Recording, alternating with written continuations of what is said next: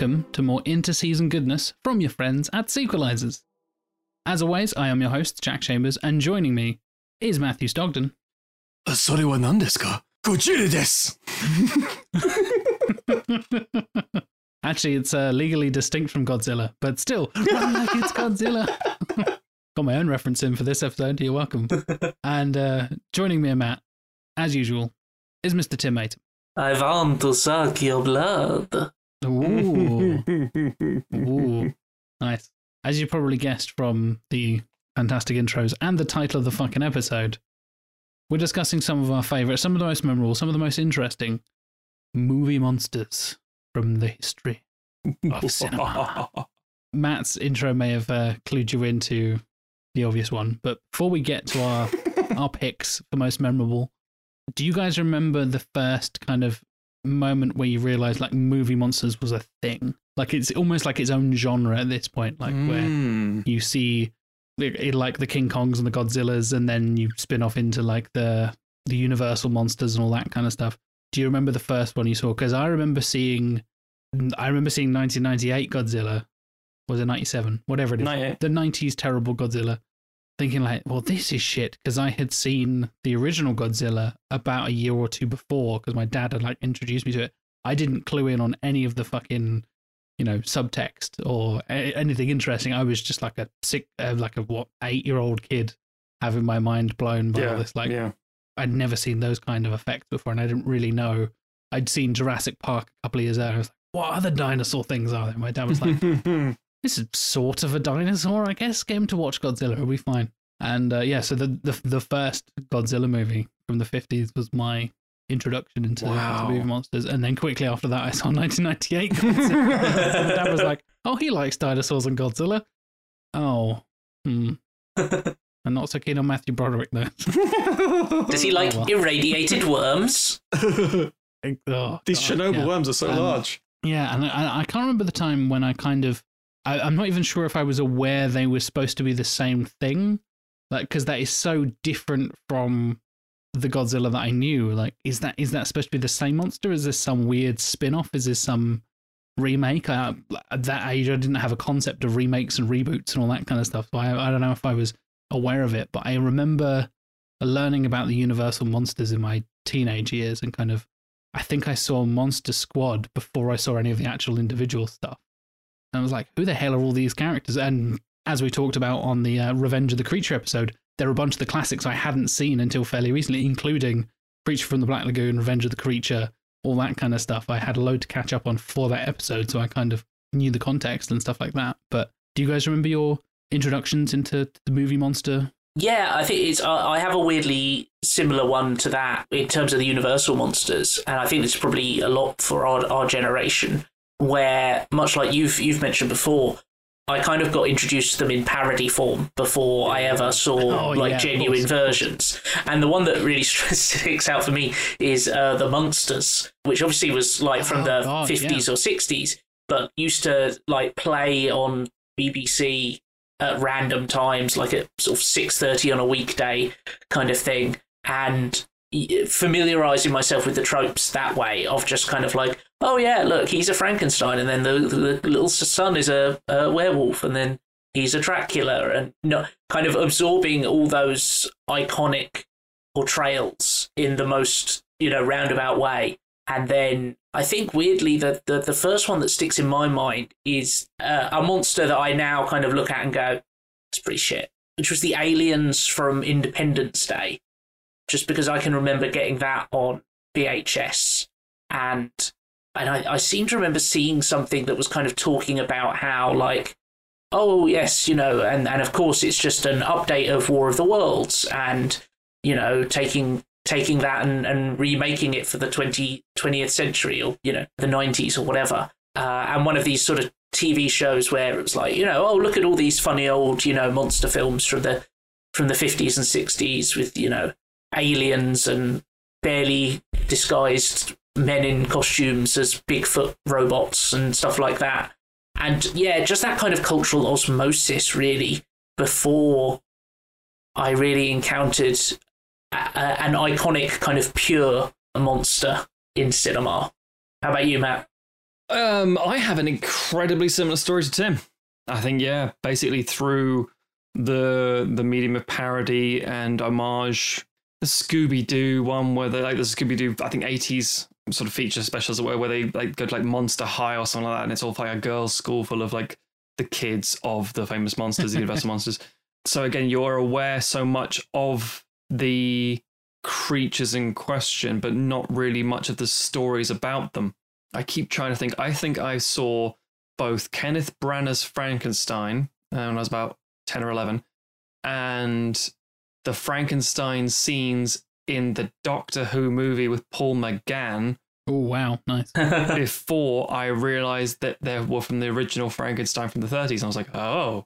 Because again, you, you have no real idea of timelines at that age. You're like, oh, just you just absorb it as and when it comes into your life, as it were. Weirdly enough, the first time I saw a monster movie that I can remember, I could be very wrong with this, but it's, you're very much a slave to schedule. Unless you have someone in your life who is introducing these things. I did not. I didn't have any movie person in my life. I kind of discovered it on my own, as it were. Parents have never really been that bothered by films. I would have, whenever my mum would go see a film, How, I would. how were you made if they're not I bothered don't by know. films? Like, what I- happened? I don't know. They just rebelled against it. So my my dad. Matt, Matt fell into a vat of radioactive VHS. That's all VHS. Yeah, I, I I think it's my my my dad and my mum might watch like a like a western. Or, my my- my dad would watch a western film on TV because it happened to be on sort of thing, and my mum would go to the cinema sometimes with a friend or something and see like I can't even think of a good example, unfortunately, a, a a film from the early '90s, and I would just want to know about it. I don't know why. And then when I started to go watch films in cinema, so I remember very distinctly the first. Mm, I want to say the first. The the big one I remember is Jurassic Park. When I was um, like Do I you was consider this- that a monster movie?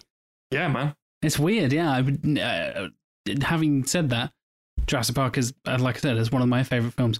That was my first monster movie, if we're counting that. But I was like, I didn't really think about that. But yeah, you're totally right. I guess It's- it is. Yeah, it's it's a it's a it's a genre spanner certainly because it goes through action, adventure, uh, technically sci-fi. It's got so much going in it because it is a big all rounder.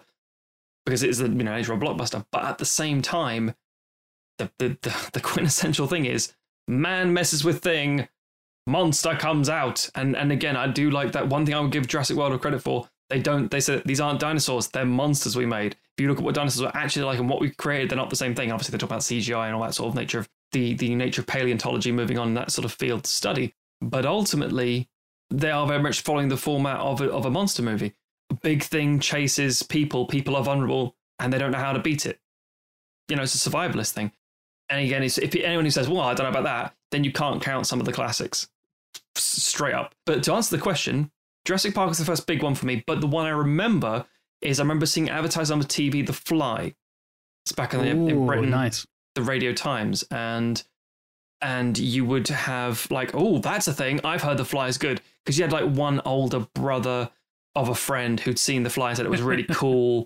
Yeah. And there's this guy, and he goes in a teleportation pod, and he comes out and he breaks the guy's arm. And Again, saw it on The Simpsons first, just like Mm. everything else in my fucking life. yeah, very distinctly, they were describing Jeff Goldblum. I wasn't watching Jeff Goldblum. I was watching the 1958 version of The Fly. Oh, interesting. okay. I was like very thought. I thought I don't. I don't get this. It's black and white. I watched It it. was promised Jeff Goldblum. God damn it. Yeah. And he wasn't in like I didn't. I think again this was before Jurassic Park, so I don't even know. I think I knew Jeff Goldblum from anything in particular. Mm, right. I was But, um, promised the complex sexuality of Jeff Goldblum. and all I get is this black and white nonsense of a fly-headed man running around smashing things. But I remember distinctly thinking it was very, very long. And I've, if, I'm, if I was honest at the time, I thought it was very boring. It's not. It's actually quite functional. It's very good. And there was so little actual monster, and that set me up. I do, I do genuinely give that, I think, credit for me understanding monster movies later. The, Well, the less like- is more mentality kind, Kind of, yeah. I'm sure we'll be discussing in a few examples later Yeah.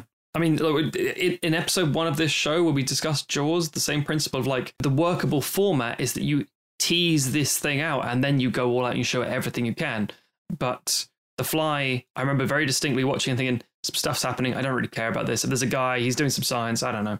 And then finally became the whole, oh, there's the fly man. Oh, he's nasty and weird. Ugh, that's a bit silly. And then finally he goes outside and said, well, what happened to the scientist? And it was hilariously stupid. And I was like, yeah. and he's in the web and he takes a rock and crushes it. And I thought, uh, he had a squeaky voice. I wasn't, you know, um, enthralled by the the horror of it because it wasn't really horrific to me. I was I was, I was already desensitized to it because it was, you know, weaker than some of the stuff I was watching on Star Trek Next Generation or something. You know, it's it's not nearly as out there as it could be. So I think that The Fly and Jurassic Park are probably my my two introductions. But when I realised that that was a sort of a thing, that changed very quickly. I don't want to drag us back to the beginning of your explanation there, but when asked about your earliest uh, memories of monsters, you definitely mentioned Monster High, the Tween Girls doll franchise, which started in 2010. Should like to dive into that a little bit. Oh, yes. I Hang remember on. the good old days when Matt was 26 watching Monster High. No, no, it's it's a it's a film called Scooby Doo and the Ghoul School. It was a 1988 thing, and yeah, there, there was Frankenstein and Count Dracula and, and a werewolf and a mummy and all that kind of stuff. And it was yeah, it was it was a just a Scooby Doo thing with monsters. So I kind of liked it. You can judge for yourself, listeners. you know what? I think it. Uh, no, I'm not gonna say holds up. I don't think it holds up at all. Um, it's it's I almost it's- guarantee it doesn't. Yeah, it's it's classic trash, but I watched it because, of course, I fucking did. Um, I'm pretty sure it's just literally Shaggy, Scooby, and Scrappy, and no one else. So you know the quality will be mm, The highlights. Interesting. The, the best. I mean, I thought I've always hated Scooby Doo. So, so with regards to that, should we talk about the idea of what makes a monster movie? I mean, in terms of actual components, the uh, the the assemblage of pieces, if you will, because ultimately it is tricky. You can have an opponent who is quite intense, like Gort from um, The Day the Earth Stood Still, but that's very, very, very clearly science fiction. The fact he is a, a you know, this sentient being walked towards like a golem, as it were, that's fine, but it doesn't make it a monster movie in a way. It would seem the Are we about, are we about to get into some weird definitions where you define something as, let's say, a twist rather than a reveal, and then say, but the dog's gender, that's the real shit? Because if you're about to say very clear definitions and then just ignore examples of those definitions to fit your own narrative, don't try it, Matthew. The listeners have heard Samantha. The listeners know about your bullshit and your hypocrisy, all right? well, None of this I'm glad you brought that up. I Am Legend is definitely a good example. of a monster moving. No, of that of a twist because the dog and the dog is a monster. The real monster, of course, is the dog from the start. That's the real truth. Um, she didn't help. She didn't help with the science. No, I mean, yes, partly I'm probably going to say something and then go back on it, but I think that's the part of the that's part of the discussion. It, it is difficult because part of you thinks like, well, okay, clearly a monster is a big, bounding, terrifying. You know, going back to like the, the the silent films, like the Golem and stuff, and it's a thing of fairy tale mythology, something that's going to get you in the woods. And then you think, well, actually, no, because there has to be a degree of sentience, because that we also include things like Dracula, who is just effectively a dude. And yes, okay, yes, supernatural powers and things. And then you say, well, hang on, does that mean then, oh, it has to be a, a creature or being with supernatural powers or, or extra uh, ordinary powers? And then you're like, well, not necessarily, because that does it's it's it's a very difficult one to technically. I mean, there's the classic pornography mindset. What is pornography? I don't know, but I know when I see it. That kind of thing. You know, you can't really define it as such. Um, it's it's it's very interesting because again, you can think, well, what's what's your favorite monster movie? Uh, Margin Call. Why is that? The true monster, capitalism. I mean, we'll get into some of those examples later Oh, on. yeah. There's plenty, plenty- like we mentioned, I know we're going to talk about them later on, but Godzilla is the perfect example, the kind of Mhm. founding father, for want of a better phrase, of the the giant monster genre as we know it. And it's Mhm. all an analogy for nuclear power and nuclear war and all this kind of shit. And like, you know, sure. it's all socioeconomic, socio-political commentary and all this kind of stuff, as are some of the the films and the examples we'll talk to later on. But when you said Jurassic Park's a monster movie, I'm like, oh, that's a that's an interesting one because now you said it, I totally see what you mean. But then under the same logic, like Alien is a monster movie, I guess. But then, Technically, yeah, exactly. Aliens is not, of- but Alien is. yeah, you're kind of blending and blurring the the genres there because obviously you've got science fiction in both Jurassic Park and Alien as well. Mm. They're both kind of horror thriller kind of things, and I think horror thriller stuff is very common in monster films in that way, but that then leans into, and as you said, uh, Dracula, you then lean into like the universal monster stuff, which is Mm. Wolfman, Gillman, Dracula, Frankenstein's monster, all that kind of stuff, which is Mm. completely different from the more blockbustery like Jaws and Jurassic Park and the kaiju movies, Godzilla, Sure, King sure. Kong, all that kind of stuff. I guess they're almost like two different like parallel paths of the same thing. But Mm, yeah. I, I think you can't really lump Godzilla in with Frankenstein and be like, yeah, they're both the same thing. But uh, we'll, we'll be talking about a bit of both nonetheless. I think so. I my uh, when I was thinking about this, I was mainly thinking about kind of what makes a good monster rather than what just makes a pure monster movie. But I think it's in, interesting to note there, and especially in the way you distinguish like Alien is a monster movie, but Aliens isn't. Mm. One of the key things that seems to unite a lot of these is that it is people who are unprepared and who are non-military not even necessarily like experts who find themselves having to deal with these things. The Mm. lay Uh, people, if, as it were. Yes, exactly. Uh, and I think that's an important factor, but not necessarily. I, I'm sure that there are more than a few monster films you could point to and go like, "Well, it's not true here." Well, the, the truth is, there's so much crossover in terms of just even genre alone that you could say, oh, well, obviously, all, all monster movies are horror movies. And like, Hmm. Colossal with Anne Hathaway is a monster movie. yeah, That's not a horror. I mean, yes, there's Nah. you know a bit more dour than people thought it was going to be. It's still very funny, but the point is Yeah. that it's still Being a monster bit movie. more dour does not a monster movie make. but my so my my I had my four uh, a Venn diagram, so to speak, Oh, okay. of factors that make a good monster. Tim's so not the infographics. Let's go. I'm excited. Not every monster has these, but I think the best monsters combine at least three, if not all four of these. okay. Ooh, I'm okay. listening. So, terror, Yes, something that, that, that is terrifying, that be- inspires fear, yes. uh, I agree or something that is just inspires this kind of fascination, wonder, but in, in a kind of almost like a biblical, like, my God kind of sense. The the typical word of awesome originally. Just Yes, large- yeah, yeah. exactly. Literally Your uh, inspiring awe. Yeah. Yes. yes. your uh, you know, your your big swelling Jurassic Park theme moment kind of thing. Yes. Sympathy. I think that they're Mm. the best monsters have, or best monsters of a certain type have an element of sympathy to them. I think it's possible to have a good monster that you have no sympathy for, but I think the ones that really, really stick in the mind do have an element of that. Yes. And then the fourth thing I've called the rampage factor.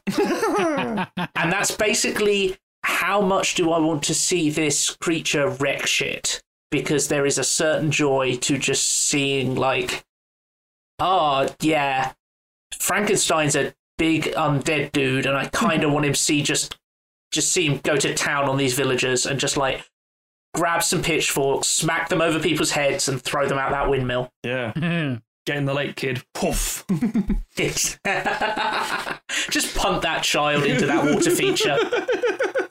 it is interesting because again, if you take the nature of remakes, it it, it Frankenstein's a really interesting and imp- important one in general. He's not an official pick from any of us, so I think if we talk about him briefly, that might be a, a good starting point. yeah, absolutely. Frankenstein is at the start of it all an adaptation. So it is a novel first. Or yeah, novel, no, novella, yeah, novel. And because of that, it's obviously working off source material with its own influences and cultural points and so on and so forth. And there are various bits and pieces. Now, the first adaptation of this book from the 1800s in the early 1930s um, was just straight up, it is a monster. Ugh, it's going to smash things but it still had that slight element of humanizing quality to it, the sympathy element. Um, and it was interesting how not as much of that from the book is sort of, you know, kept over until like the sequel, Bride of Frankenstein, which really drilled down in it really nicely. And it's, it's considered one of the perfect examples of a sequel that is better than the original. And I very much stand by that. Bride of Frankenstein was the best films ever made. And subsequently, the remake, the Kenneth Branagh one. I know there's been lots of different versions of Frankenstein, but I'm going to that one just because it's you know boom, straight to the 90s. The Ken Branagh version of the of the thing was with Robert De Niro as this creature. I think is a massively underrated adaptation, and I think it's very interesting. And De Niro makes it really, really, really sort of resonate. I think very well. The whole good spirit of the forest kind of stuff, and him getting beaten up and crying in the woods and things like that, and then going, you know, ballistic and shit. I think it's uh, it's more important. And then interestingly, I can't remember who it was. I don't remember which dickhead in, in some political discourse online, either in a newspaper clipping or alternatively in an actual tweet, said um, about an gen- entire generation or a person that the idea is that oh they're the kinds of people who think Frankenstein is the good guy or something and not the monster. And you're like, that is the fucking point of a story. Frankenstein is a creation who didn't ask for this. The real monster is the fucking doctor, you idiot, and the rest of the villagers in their panic. The whole thing is a statement about society, and etc., etc., etc., etc. But people don't seem to realize that because you've been bred on the idea just from a, a concept that monster bad, kill monster. Even though in truth, there's either the unknowable entity monster, which is fucking terrifying, or there's the monster who's sympathetic. You think, oh, I feel like that could have been handled differently. The the one that is interesting as well the, the, about the unknowable entity monster, because there's a clear there's a clear line here: undead dude, monster, giant beast, monster, ghost, not monster. I don't know. And it's like The does it have- Poltergeist is not a monster movie. yeah, does it have to have a body? Multiple things like zombies, Hmm. still monster movie. It's or, or, hmm, Interesting. Some people might not I, think I that, wouldn't but think Zombie would be a monster movie either. But I can Mm. see the argument for it. Again, Yeah. with your loose fucking hypocritical definitions, with you coming up with bullshit definitions on the fly and just fitting them to your narrative, who knows? Anything's a monster movie at this point. it's like me drawing a circle, and all of a sudden someone's just rubbing out the line as I'm going around. It's like, can, can you stop that, please? Um, You're Sleepy Hollow. The word Samantha over and over again. They keep rubbing out the anther, and you're like, no. Damn it, it's a dog. So, um, Sleepy Hollow, I would say, is probably a monster movie as well as a ghost movie, technically, because he's an un- he's the same thing as like an he's an undead resurrected thing. He's as much as a universal monster, you know, the the headless horseman kind of thing, the Ichabod Crane story. It's it's the same I think ghosts fit more into the universal, like, oh, it's a spooky supernatural thing, than Yeah. they do into the kai, for one of a phrase, the kaiju category, the, monster thing. disaster Yes, movie, or yes. whatever you want to call that. kind of- Mm.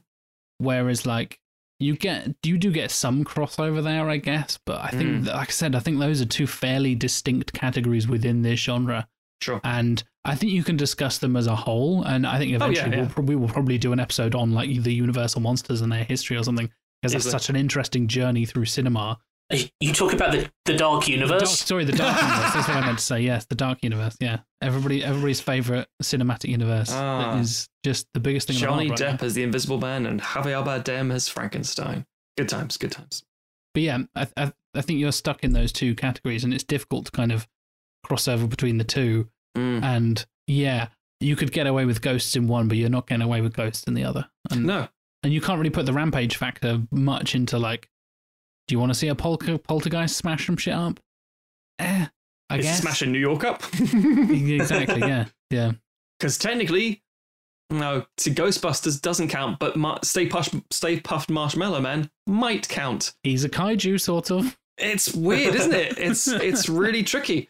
There is a film theory that genre is bullshit in the same way that most categorizations are ultimately bullshit. One film is nothing like another film, and if you don't believe that, watch The Force Awakens, The Last Jedi, and Rise of Skywalker. no cohesion. The truth is, even if you're trying to be the same thing, you don't always achieve that. And so to, to say that, you know, literally hundreds of thousands of films are the same category, like this is a war film, like, I guess, and then we include aliens in there. It's like, well, hang hang on a minute, and then you include something that's entirely separate, like you know, uh, the Amazon film Last Flag Flying with Bryan Cranston and Laurence Fishburne and stuff like that, and it's like that's technically a war movie.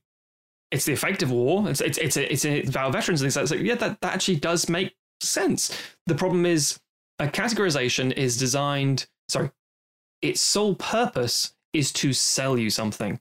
So for I, if I say to Tim, Tim, you should watch The Negotiator. Oh no, bad example. Kevin Spacey. Tim, that's still a good film though.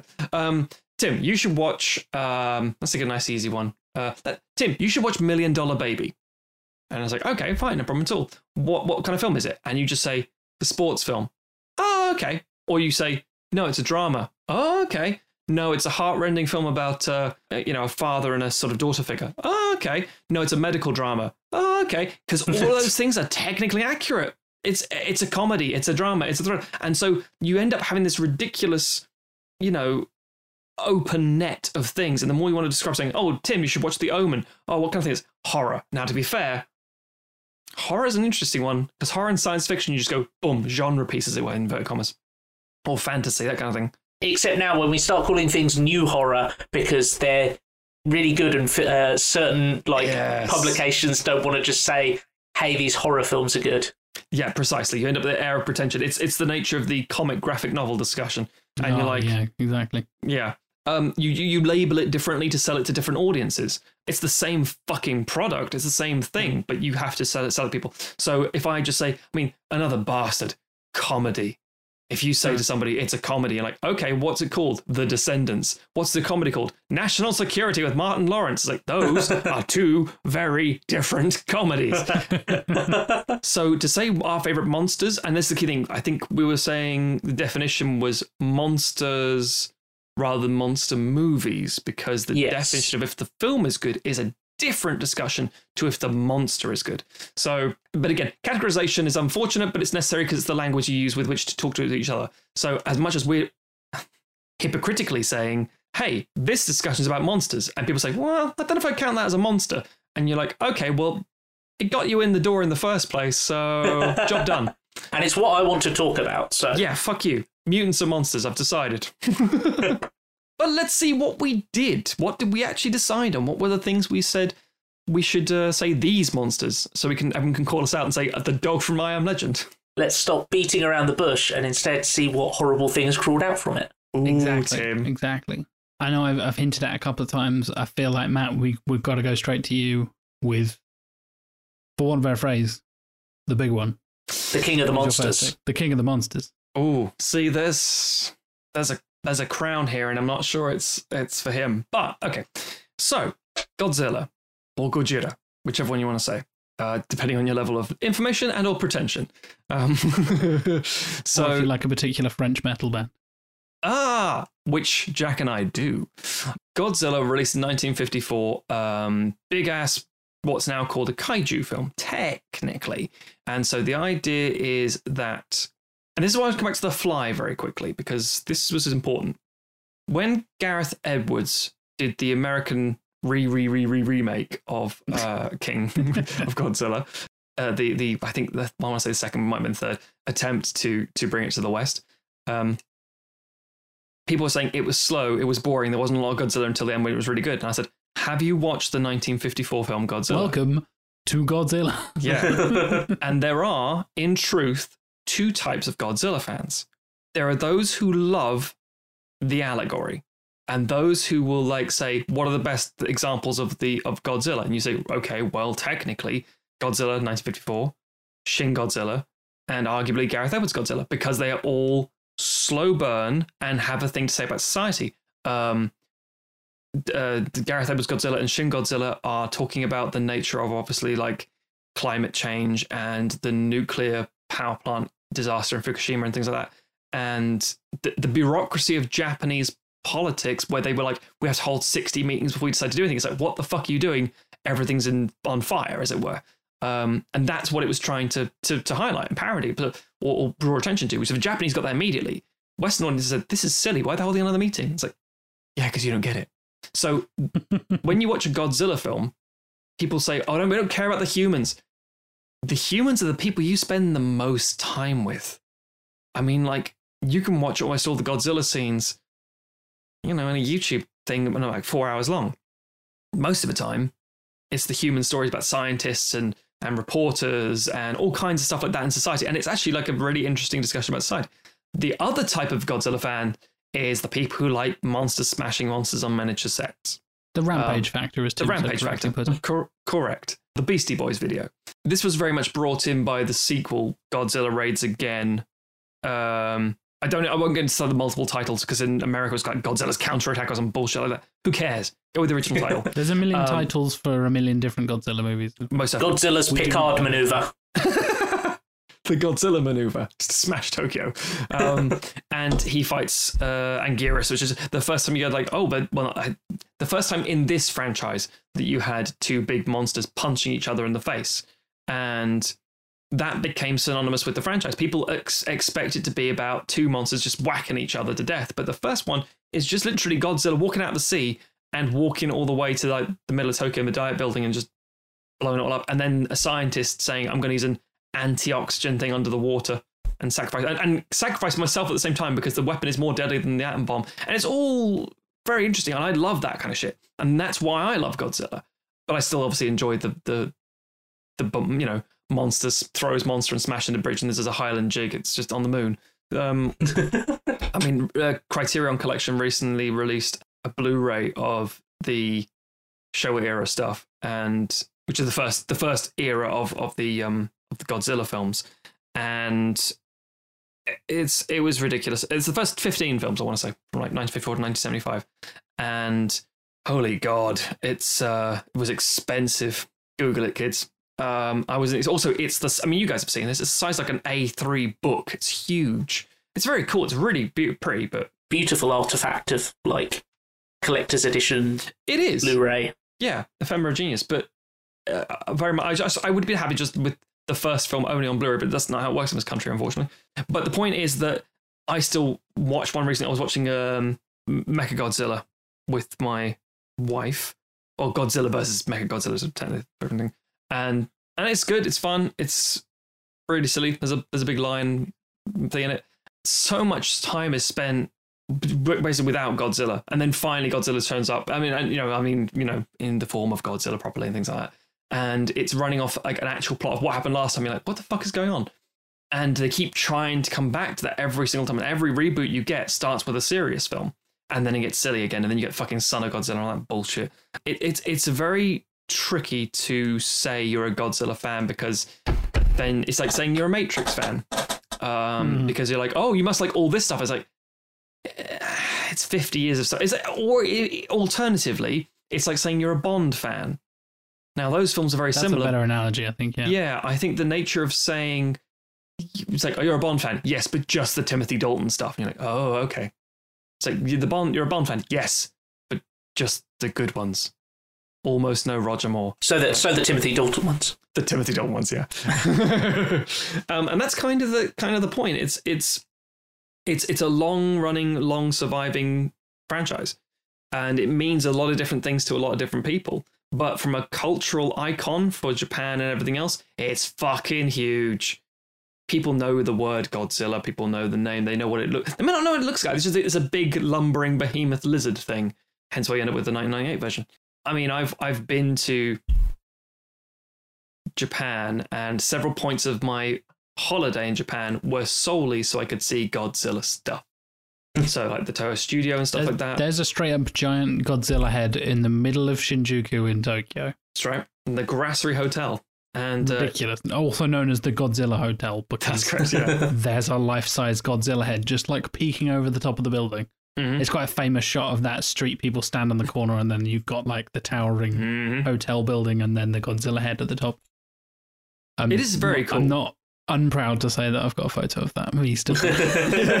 Everyone who goes there's got that kind of photo, but yeah, the, the, the, I can't think of many other things that have such a cultural impact, especially in Japan, obviously, Mm. where they literally have a life-size version of them built in real life. Weirdly enough, opposite that hotel, there's a Spider-Man crawling up the wall, like a big, like a proper Spider-Man life-size Yes, statue. yeah, yeah. It's so weird. Um, we purposefully went to Yokosuka, where there is, frankly, nothing. Um, it's like at the end of the tip of where Tokyo sort of is. You go past Yokohama and things like that, and you get to Yokosuka, and there are effectively two pilgrimage points in Yokosuka only.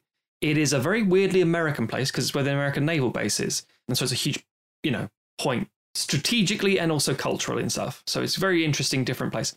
There's a place called Dobuita, which is a street which is famous because of Shenmue. That's one thing. The other thing is there's a flower park, and you pay like 200 yen, so like a pound 50, and you go up this long, really, really pretty scenery. And I was like, this is really nice. It was a very hot day, the buzzards are flying around and giant fucking hornets, and it's terrifying.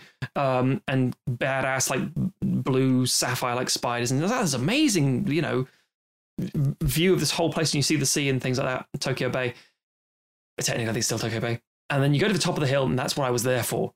There is a giant fucking slide of Godzilla, and you crawl into his crotch and you slide down his tail, and it's a brilliant model. Google it, and I went. Oh, I dragged everybody all the way there just to see that. It was fucking brilliant. Um, so the impact of that, uh, that that character has stuck with me, and I think it's partly because not because it's just because it's the huge monster does smash. Oh yeah, it's so cool, which is why I'm not a big fan of Godzilla King of the Monsters.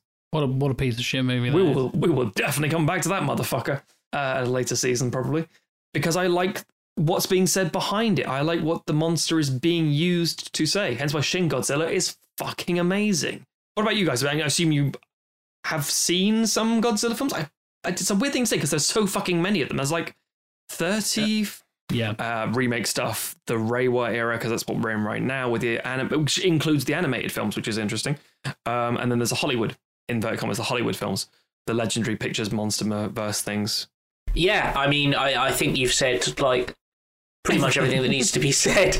Like, just like iconic and does so much of what good film monsters can do, which is can absolutely be the foundation for this slow, thoughtful film where the the thing that matters is the metaphor and it's a launching point for a human story about being in contact with something extraordinary and terrifying that reframes your whole existence but also can fight a robot version of itself yes.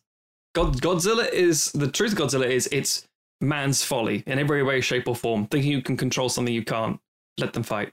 Um, but um, but uh, there's also the fact that um, because it's been around, because it's got this branded recognition, it also pushes a lot of visual effects. It was amazing for its practical effect at the time. It's amazing for the visual effects in terms of CGI that you're getting now. And I do think the the the, the Western versions, obviously, because they got the money to do it. The legendary version, Godzilla 2014, especially, looks really really good still. And the cell shaded animated stuff with the um uh Planet of the Monster, City on the Edge of Battle, and the Planet Eater. I want to say because I don't really like that style of animation myself, but it was it's pushing the technology forward. It's trying to do new things because it's a big brand and it can do that. But yes, enough of enough of the the the gorilla whale. Um, That's what Gojira means, by the way, ladies and gentlemen, if you didn't Yes. already know i did not know that that's, Yeah. Did you not? amazing that. Yeah. yeah, Ko- Kojira It- and Gorilla. Yeah. Merged together. Gorilla Whale. Yeah, it looks like neither. From there, should we bounce to? I suppose because it's probably the closest Jack. Certainly. I will become a lot more modern, shall we say. Yeah, I will talk about the one that I think is a cool monster in an okay movie. Uh, you mentioned kind of American remakes and uh, the, the American version of Godzilla and all that kind of stuff. And then this is very much the kind of big rebirth of, of big monster movies, I think, in Hollywood as well, Mm. is Cloverfield. And I think it's a Mm. okay film. I think it has a lot of problems, but I really, really like what Matt Reeves was trying to do in particular. I think the J.J. Abrams association with them, like, mm, whatever, it's fine. The marketing is what J.J. Abrams is, is really known for for yeah, me. But Matt, Yeah. Matt Reeves, as we know, I'm a huge fan of him from the Apes films and all that kind of stuff. Matt Reeves has done some great work. His direction is uh, the shaky cam thing is a bit much. I, I don't suffer from the shaky cam kind of sickness, the travel sickness thing that a lot of people do, but it is still pretty pretty annoying at times. But ignoring the film, the actual monster design itself and the way it is used so sparingly, and the idea of doing a found footage kaiju movie is a fucking great idea to combine those two genres. We're talking about mashing up like horror genres and monster genres. You take the found footage horror thing of like Blair Witch Project or uh, all that kind of stuff, and then chuck a kaiju in there. You're like, how have how have we not done this a million times already? This is a brilliant idea, and it works really well to kind of keep the suspense going of like you just see it out of the window of a skyscraper from across New York, basically, and you just see the iconic Statue of Liberty head like crashing through the streets and all this kind of stuff. I hate the little bug monsters. I think that kind of takes away from the whole specialness of the Clover thing, and I will get into that in one of my future picks as well in a, in a movie that did it much better. Yeah, I like the Clover design. I've always really like been fascinated with like what is this weird kind of praying mantis giant gorilla forward leaning with these like big bulbous things on the side of its head and stuff because the only real clear shot you get of it is the very last shot of the entire film where it kind of leans down and eats Hudson I want to say or some some stupid American name Mm, no, Um, it's um, just Jack maybe. how dare you Hud Hud is the guy who's filming, but then he dies. oh Hud dies doesn't he yeah Yeah. HUD being obviously heads up display, so. Uh, Uh, ah, yeah but um, yeah, whatever that guy's name is, some yeah. some just generic name. I remember the like community around like trying to discover its origins and all like the fake websites and all this kind of stuff and trying to work out what it is. Unfortunately, I have to talk about this film. I'll be as brief as I can because I love 10 Cloverfield Lane. Gets a bit weird with the ending, but I, I like 10 Cloverfield Lane a lot. I love Ten Cloverfield Lane.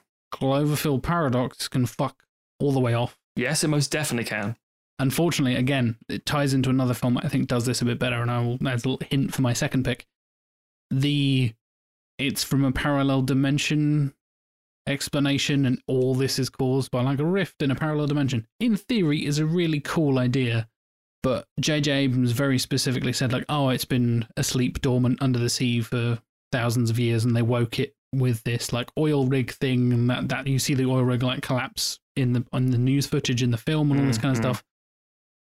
More evidence and, and as you said matt about trilogies that don't make any sense like connecting to each other in the same way that the star wars sequels. Even more so is the cloverfield cinematic universe for want of a better phrase that they're just like ah here's a script. Let's chuck the word cloverfield on it. It'll be fine.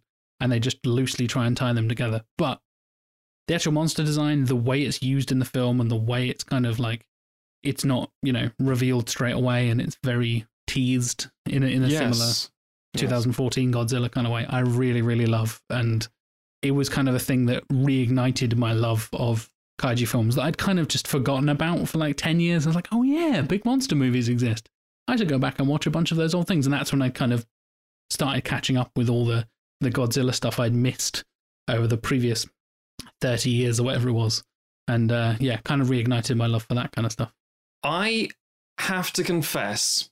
Now, I, I, I, I, like Matt Reeves a lot. I think ultimately he created something that was very, very good, and I enjoyed a great deal. But the monster was very disappointing for me because at the age I was when this came out, I was swept up in the sort of general question of online, well, what the fuck is it? And there Yeah. seemed to be a bit of a running thing online. And once that idea was placed in my head, everything else that came after was shit. And I was like, oh, bollocks. Because for a long time, people said, oh, it's Cthulhu. And I thought, Ooh, that's cool. holy mm-hmm. fuck, this is going to be a ma- It crawls out of the sea. Oh, this, I mean, that's not really what Cthulhu is. That doesn't make any actual fucking sense. But I don't care. I want to see what they're going to do with it. It might be terrible, but let's see where it goes. Wasn't. Big thing. and it, the thing is, that's fine because I've come to terms with that and I've obviously watched the film. I still really enjoy the film. I still think it's really, really well made. I still enjoy it. You are entirely correct. The notion of this being a found footage thing was both brilliant and a hindrance because every time I wanted to see something properly, it was like, now, again, I think there are two great examples of it being perfected in 2010 and 2014. 2014, Godzilla, Gareth Edwards. What? What are you saying, Matt? That doesn't make any fucking sense. Yes, it does. Because Edwards wanted to ground Godzilla, and almost every time you see Godzilla, it's from a human perspective. There's almost never any flying shots like like uh, King of Monsters does this all the fucking time. It doesn't just frame it like it's a film, like it's a character. You film it from the ground, so it feels like a real thing that you're being filmed. Same way why Rogue One works the way it does because it's shot like it's an actual on the ground film. So I think feels a bit more scary, for lack of a better word. It helps that Gareth Edwards' Godzilla is like 400 feet tall or whatever he is. He's Yes, like, it is- it by is. far the largest of the Godzillas. It is absurd to be fair. Um, but Have you seen Andre? Um, what's it? Övredal, I think his name is Andre Övredal. Have you seen his uh, Troll Hunter? Troll Hunter. Yes, I have. Yeah. Troll Hunter's The- fucking great. Norwegian film is it Norwegian? That's correct. It's Yeah, Norwegian. That's, yeah, yeah. Um, it's same principle. Found footage film about Yes. they, this team. I think it's a well, much better film than Cloverfield, for the record. It is actually, I think, um, and I think it's presented nicely in the same way because it's much more cleanly shot, and because it's a scaled down thing where they're following this hunter in the woods, taking out different types of things, and it's different kinds of trolls. It's really, really fun and interesting, and, and much lower budget as well. Oh, yes, in, very. in a good way, in that they don't piss about with stuff. yeah, I feel like they used the budget and the effects where they needed to, and they really Most kind of focus definitely. on that and, and kind of make the most of what they had to play with. But Mm. yeah, and, Uh, and yeah. because of that, it- it it means you don't have the huge rampage factor as such, but you don't really need it, and it becomes much more scary because of it. But Cloverfield, I think, is a, is is a genuinely, and I think Jack's right because there wasn't a lot of it around at the time, except for the remake of King Kong, which we'll get back to. That it it did say, oh, it's new, and that was kind of the big thing. It was big and it was new. yeah, I think Clover kind of sets me up for my my future picks. Yeah, I, I will get into. Here's how you do that kind of thing in a better way, much more scary and much more interesting. But Field yeah, of Dreams, I- yeah, how did you guess? Yeah, that's exactly it. Cloverfield link. Knew it. Paradimensional beings from Field of Dreams. Exactly what I'm thinking. They they were never ghosts. They were never baseball ghosts. Yeah, if you see a Field of Dreams paradox, you'll know that. Tim, how about you? What's your first monster pick? So I've gone a lot smaller with my monster choices. Apart from some honourable mentions, I've got no I got no city stompers. Interesting. You were just talking about the rampage factor. Well, just because something's small, it doesn't mean it can't rampage, Jack. Awkward. That's- as a large man, I disagree. That's discrimination. and and in fact, I, I will demonstrate that with my first pick because my first pick is the cave troll from Lord of the Rings. Still pretty beefy. Still pretty beefy. Not not not Crusher City uh, size. No, cr- crush a few dwarves. Crush a, few, crush a hobbit uh, size. Yes. Um, Um, A mine. I love the design of the cave troll. I agree. I think that's one of my favourite scenes in the, possibly even in the trilogy, the Mines of Moria sequence. The uh, obviously there's a there's a little bit of ropey CGI in there, uh, looking Early back now, 2000s. but Yeah. but early 2000s it was a kind of mind blowing sequence. Hmm. Watching stuff like the the troll get its chain stuck in the rock and then have Legolas run up the chain to fire an Oh, arrow yeah, into its head Yeah. and uh, I can remember seeing that in the cinema and it just being the best thing that I'd ever seen. Um, I was and 10 at the time, and I'm totally with you. yeah, and I think it just has that perfect.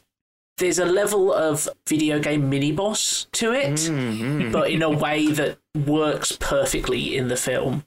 And I think you know, in a, in a way, is a weird kind of uh, like metatextual feedback loop because because so much of what we get in you know video games and, and stuff of that kind comes from fantasy books that all go back to Tolkien. But it's it's that you've you you know what you know what a fight against the goblins is going to look like roughly.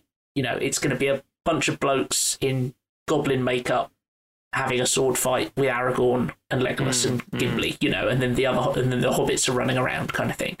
But the the scale of the cave troll because it's that much bigger introduces this whole new factor uh, and because it dominates the room so much and just merely taking it out becomes this whole new operation It's kind of the first time you see the Fellowship really work together, and they have to.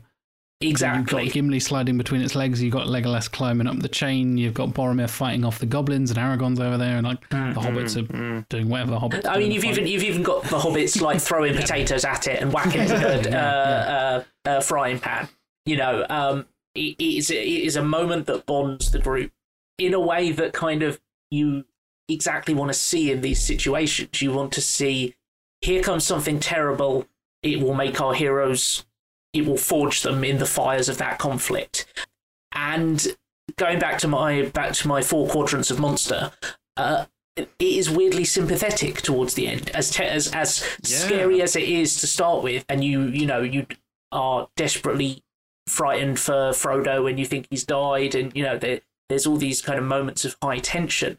Mm. The moment when it actually dies, you're like, oh, this thing's just a slave to the goblins. Like Yeah, it, yeah. it, it is something. It, It it's makes those like basically mournful wails, is it like? Yeah. It's it's basically design, yeah. like yeah. they've got a gorilla that they've got like really angry and just dragged into Mm, war. mm. um, and you suddenly get that that reversal that so many good monster films do, where something that was a s a an object of terror suddenly becomes something that you you don't want to see in pain, and it does all that in about four minutes.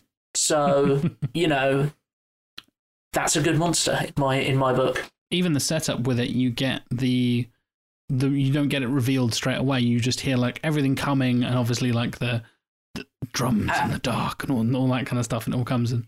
Boromir, who has been like the arrogant warrior, like I, why are we even going? We're just fucking go, you know, we'll kick its ass. How bad can Give it here, be? I'll Well- punt it into volcano. said Sean Bean, out of character. Um, notorious hard man, Sean Bean.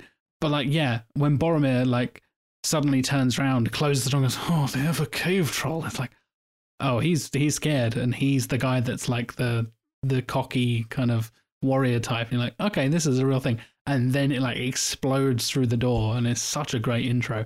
And I love that you get that you don't see it coming, and then he turns around and goes, "Oh, they have a cave troll." Because if you see it just like lumbering up, you're like, okay, cool. It's just some big lumbering thing in the distance. The fact that they have it debut as it enters the room and he delivers that line, so you set up. He's heard of this thing. It's scary. It's something they should be worried about, and they need to work together to fight. He instantly sets up as a threat rather than just being this like, oh, here's this big lazy, clumsy thing or you know giant oaf type creature. He instantly sets it up. Yeah, and you don't have that time for it to lose any of that mystique by, like you say, approaching slowly because Mm. they're trapped in that room. And so as soon as it appears, it's instantly a huge threat a- a- and something that has to be dealt with then. Um, there's none of this kind of like, ah, yes, well, the archers will prioritize that. And then if it hasn't been taken out, we'll send what's his face on a horse to, to lance it. It's like, no, this is a street fight. And this you, you you brought a knife and they brought a cave troll. They brought a cave troll. I think there is an interesting statement to be said here about Peter Jackson.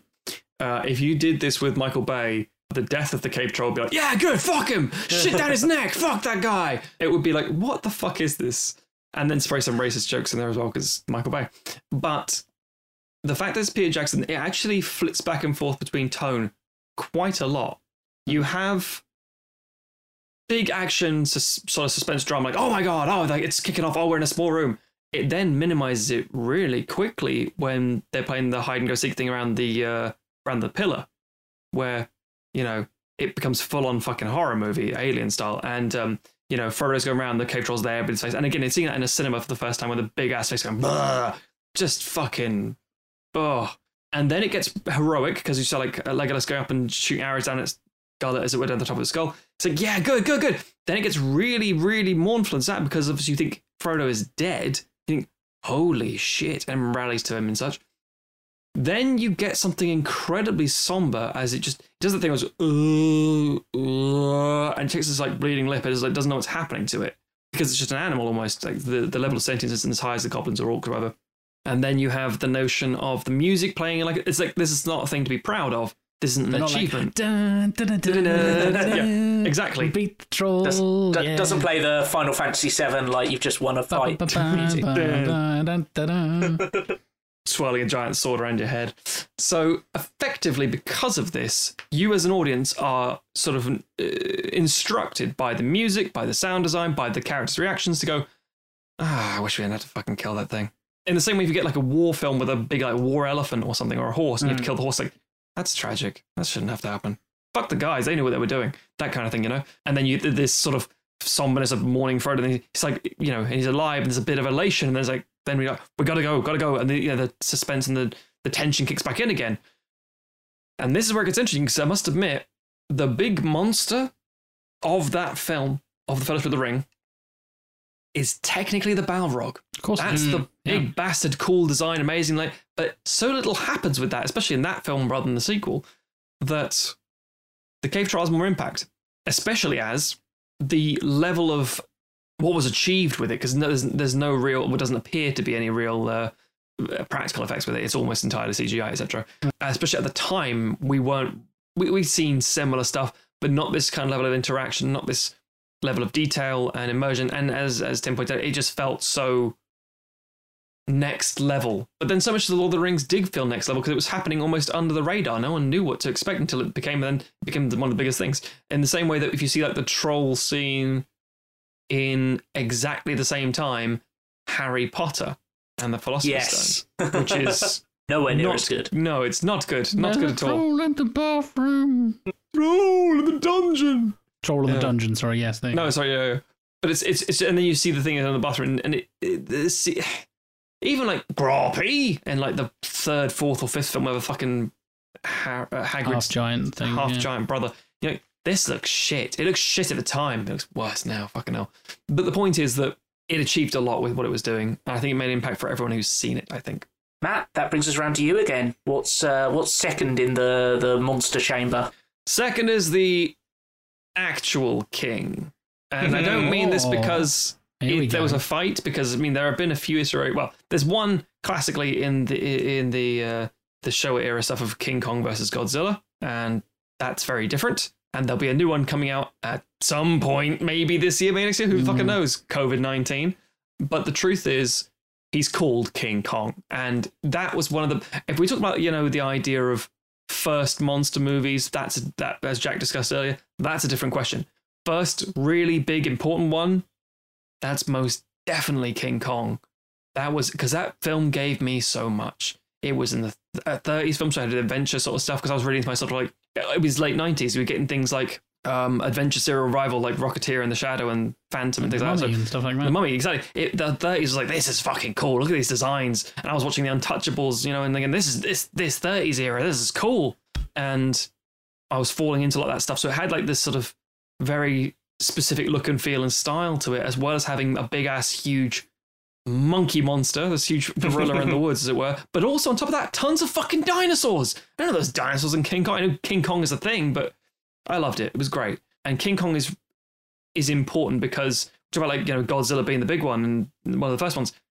King Kong's eighth wonder of the world. King Kong came first in my mind. King Kong is it. Um, if you want to talk about the big granddaddy monster, it's King Kong.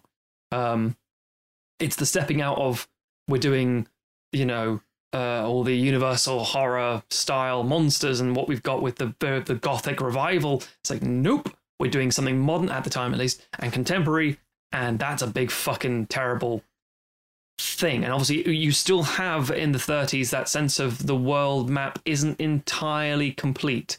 The life of Mhm. adventuring is just about winding down. Tombs are being opened in Egypt, that kind of thing. But there's still that mystery, that air of there's an unknown, uncharted island. It's like, oh shit, this is cool.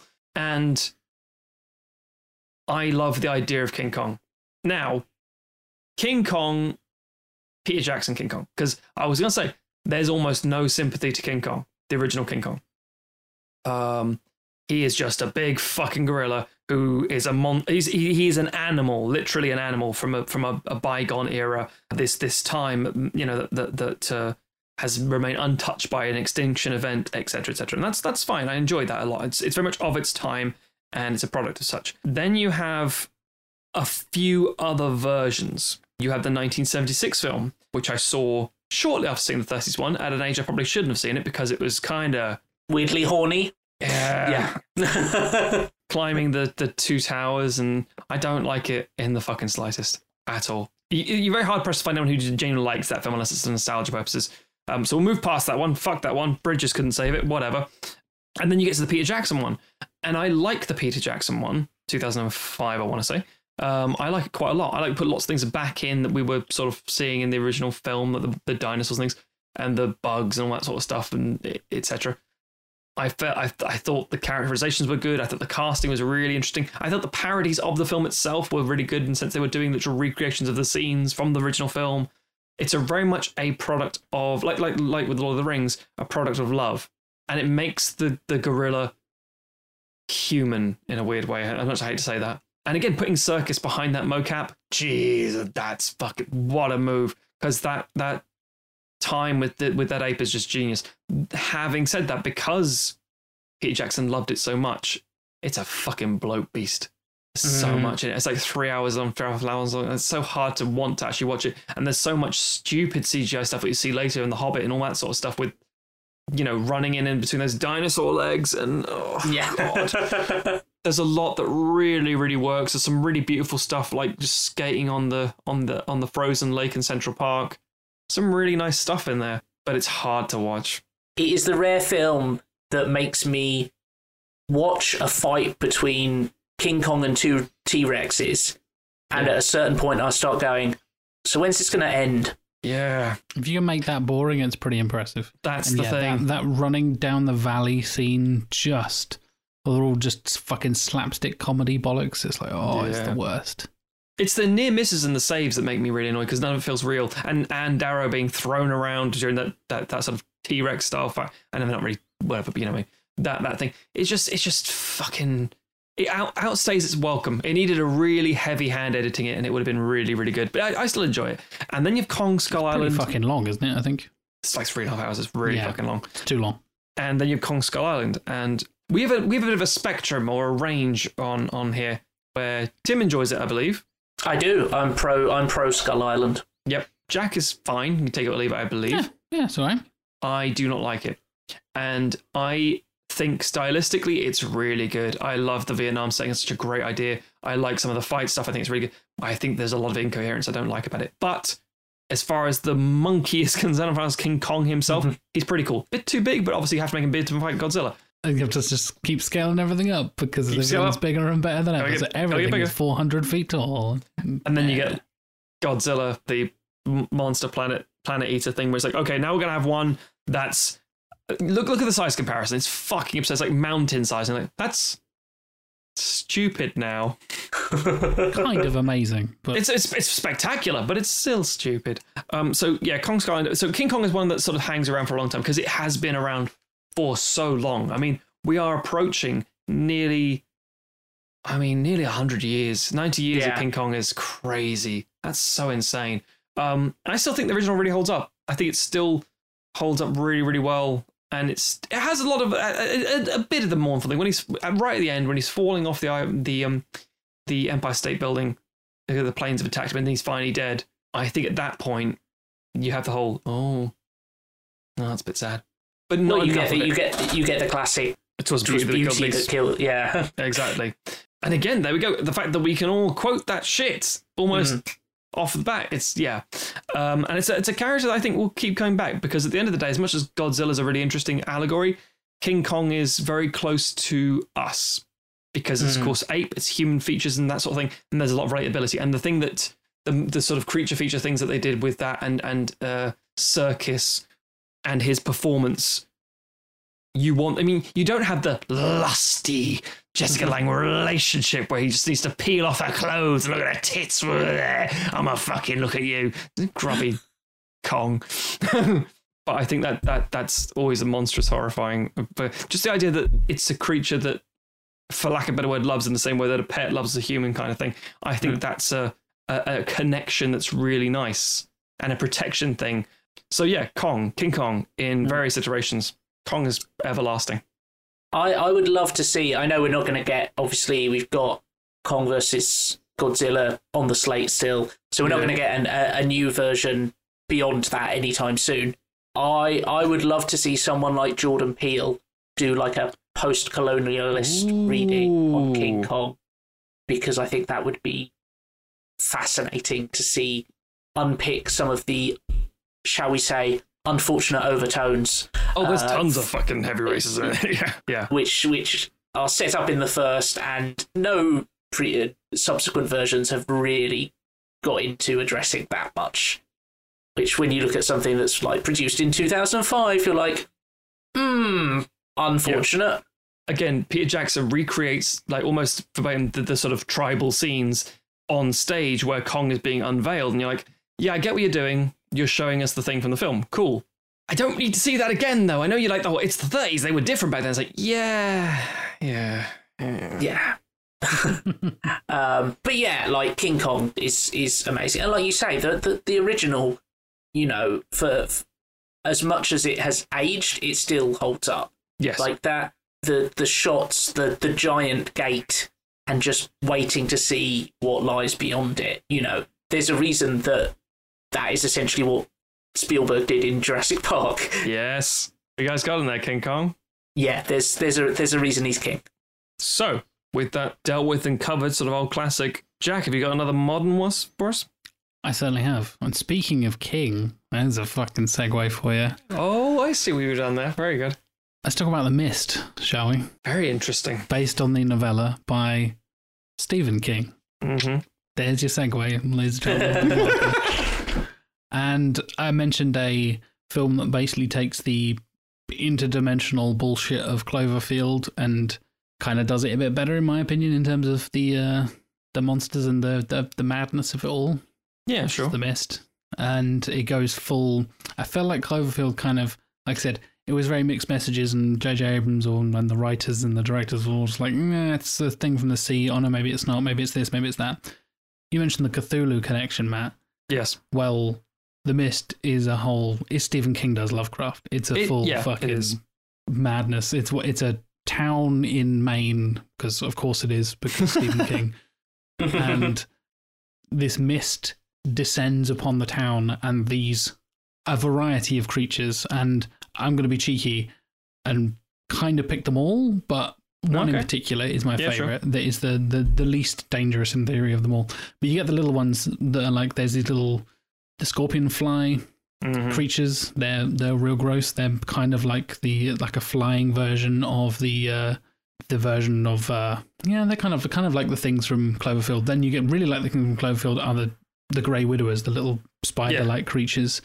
You get a to go back to like jurassic park uh, the terror buzzard which is kind of uh, real lovecraftian pterodactyl creature. Mhm.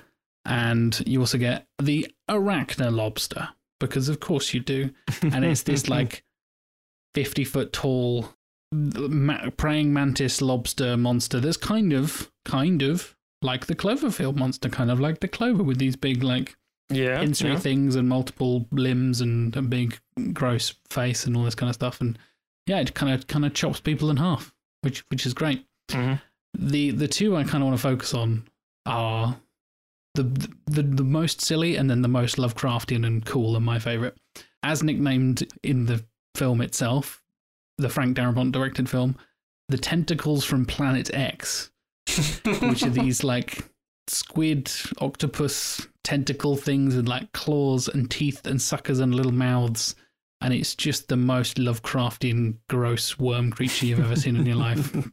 And they come snaking in under like a garage doorway, under this metal slider, and just murder Norm and like drag him away. And oh, it's just real gross. It reminded me of the scene you mentioned Independence Day earlier of the uh, the Brent Mm, Spiner scene where mm. he's like taken by the tentacles and like slammed up against the glass and all that kind of stuff. Mhm. There's a real kind of like tentacle horror kind of vibe to it that really freaked me out.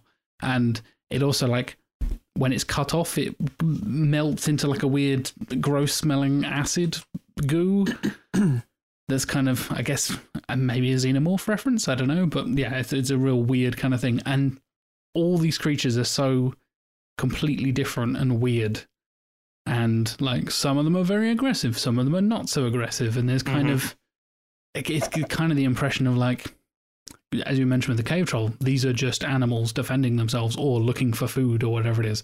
Mhm. They're not necessarily out to get us. And the novella kind of explores that a bit more. They have slightly different ways of handling it. Like the novella is like, this is the end of the world. The mist is here. Yeah. That's it. America is fucked, basically. it's taken Maine, and you hear like news reports and stuff, and it's like, America's done for. It's basically going to spread across the world. The the new age of the interdimensional monsters is here, basically. Whereas in the movie, in a spoilers for Mm. The Mist for a what fifteen year old film, whatever it is by now, it is this like very depressing scene where essentially it's kind of like a suicide pact, and they all like, oh my god, it's the end of the world. We said we'd do it, and like start like killing the group and all this kind of stuff. And then the U.S. Army arrives and they fight them, fight them off with their flamethrowers and start saving the world and all this kind of stuff. And it's like, oh, okay. I like the you know, we killed ourselves to save ourselves. Oh no, wait, we've been saved moments later kind of twist. It it's been done before, but I kind of like that as a kind of really depressing ending theme. But the one you see, the the monster that you see in the briefest of glimpses, that is the most Lovecraftian thing I think I've ever seen on screen, is the impossibly tall creature, which is first of all a very Lovecraftian title yes, because they're always like the thing that walks in the night and all this kind of stuff. also known as the behemoth is the like a thousand foot tall, whatever it is, five hundred foot tall thing that is just like seems to be Mhm. completely non-violent, I guess. Apart from the fact that it's just wandering around, it's just Mhm. wandering wandering around, crushing cars and buildings underneath its feet and stuff, and Mhm. just the sense and scale of it is just epic. And the fact that you just see this glimpse of it like walking through the mist and it just walks off into the distance, like that's really cool. And I, I love that moment of like, I'd, you know, I've mentioned before, I'd kind of read some Lovecraftian horror stuff and then really got into it when uh, I played the game Bloodborne. I didn't Oh, see, yeah. I saw the mist shortly after that. And in my delve into like Lovecraftian movies and stuff like that. And that moment was like, wow, that is that is some serious, serious like Cthulhu style horror stuff. This giant tentacled, unknowable creature that is just covered in mouths and tentacles and limbs and stuff, and it's just Mm. this imposing, terrifying force that again you only see from a distance in the mist briefly, and it still just casts an amazing impression on on screen. It's because it's, it's, it's just a very cool terror, and again because it's mostly shot, you know, from down low, human perspective of what it looks like. The same that the Brachiosaurus in, in Jurassic Park, and it's like oh, uh, before it comes up in the tree, as it were. It, it, God it, bless it, you.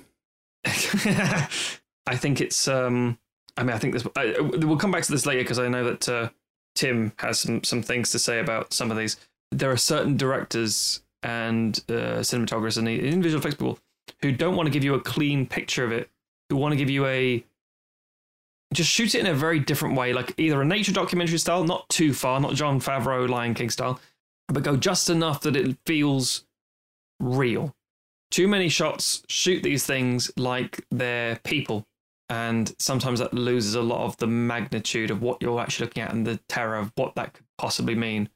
Um, Yeah, and I think we, we we've been talking about the human perspective on things, and mm, mm, the mist is is just such a great example of that because it is just that confusion and terror at what the world has become, and and that that sense of just kind of unknowable dread. mm, mm. which of course is a huge theme in all of like the Cthulhu mythos, mythos and Mm. that kind of stuff. Is this all of these elder gods and elder beings and old creatures from unknowable spaces are these indescribable, multi-limbed, multi-eyed, amorphous, horrifying blobs that drive you insane just by looking at them and all this kind of ridiculous shit.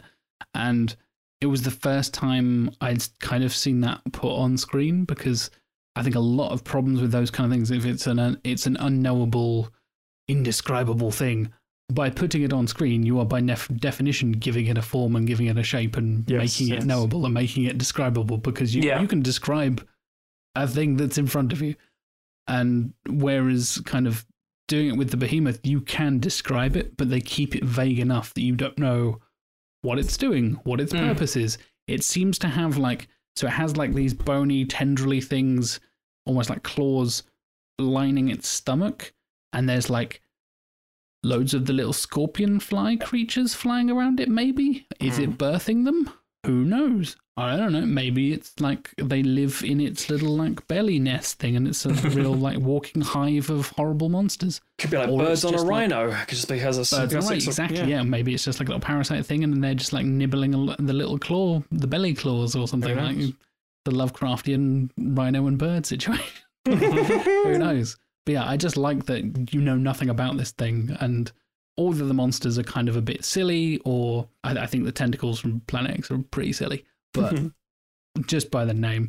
And uh, the other ones kind of work, and like I said, it's kind of like the the smaller things from Cloverfield kind of done in a different and better way, in my opinion. Because I think Cloverfield should have just focused on the large one rather than kind of diluting it with the little ones. Whereas The Mist, because it casts such a wide net of like, here's all these weird, creepy, interdimensional beings, you kind of get away with it a little bit Mm. more. And I think that'll Mm. work a bit better.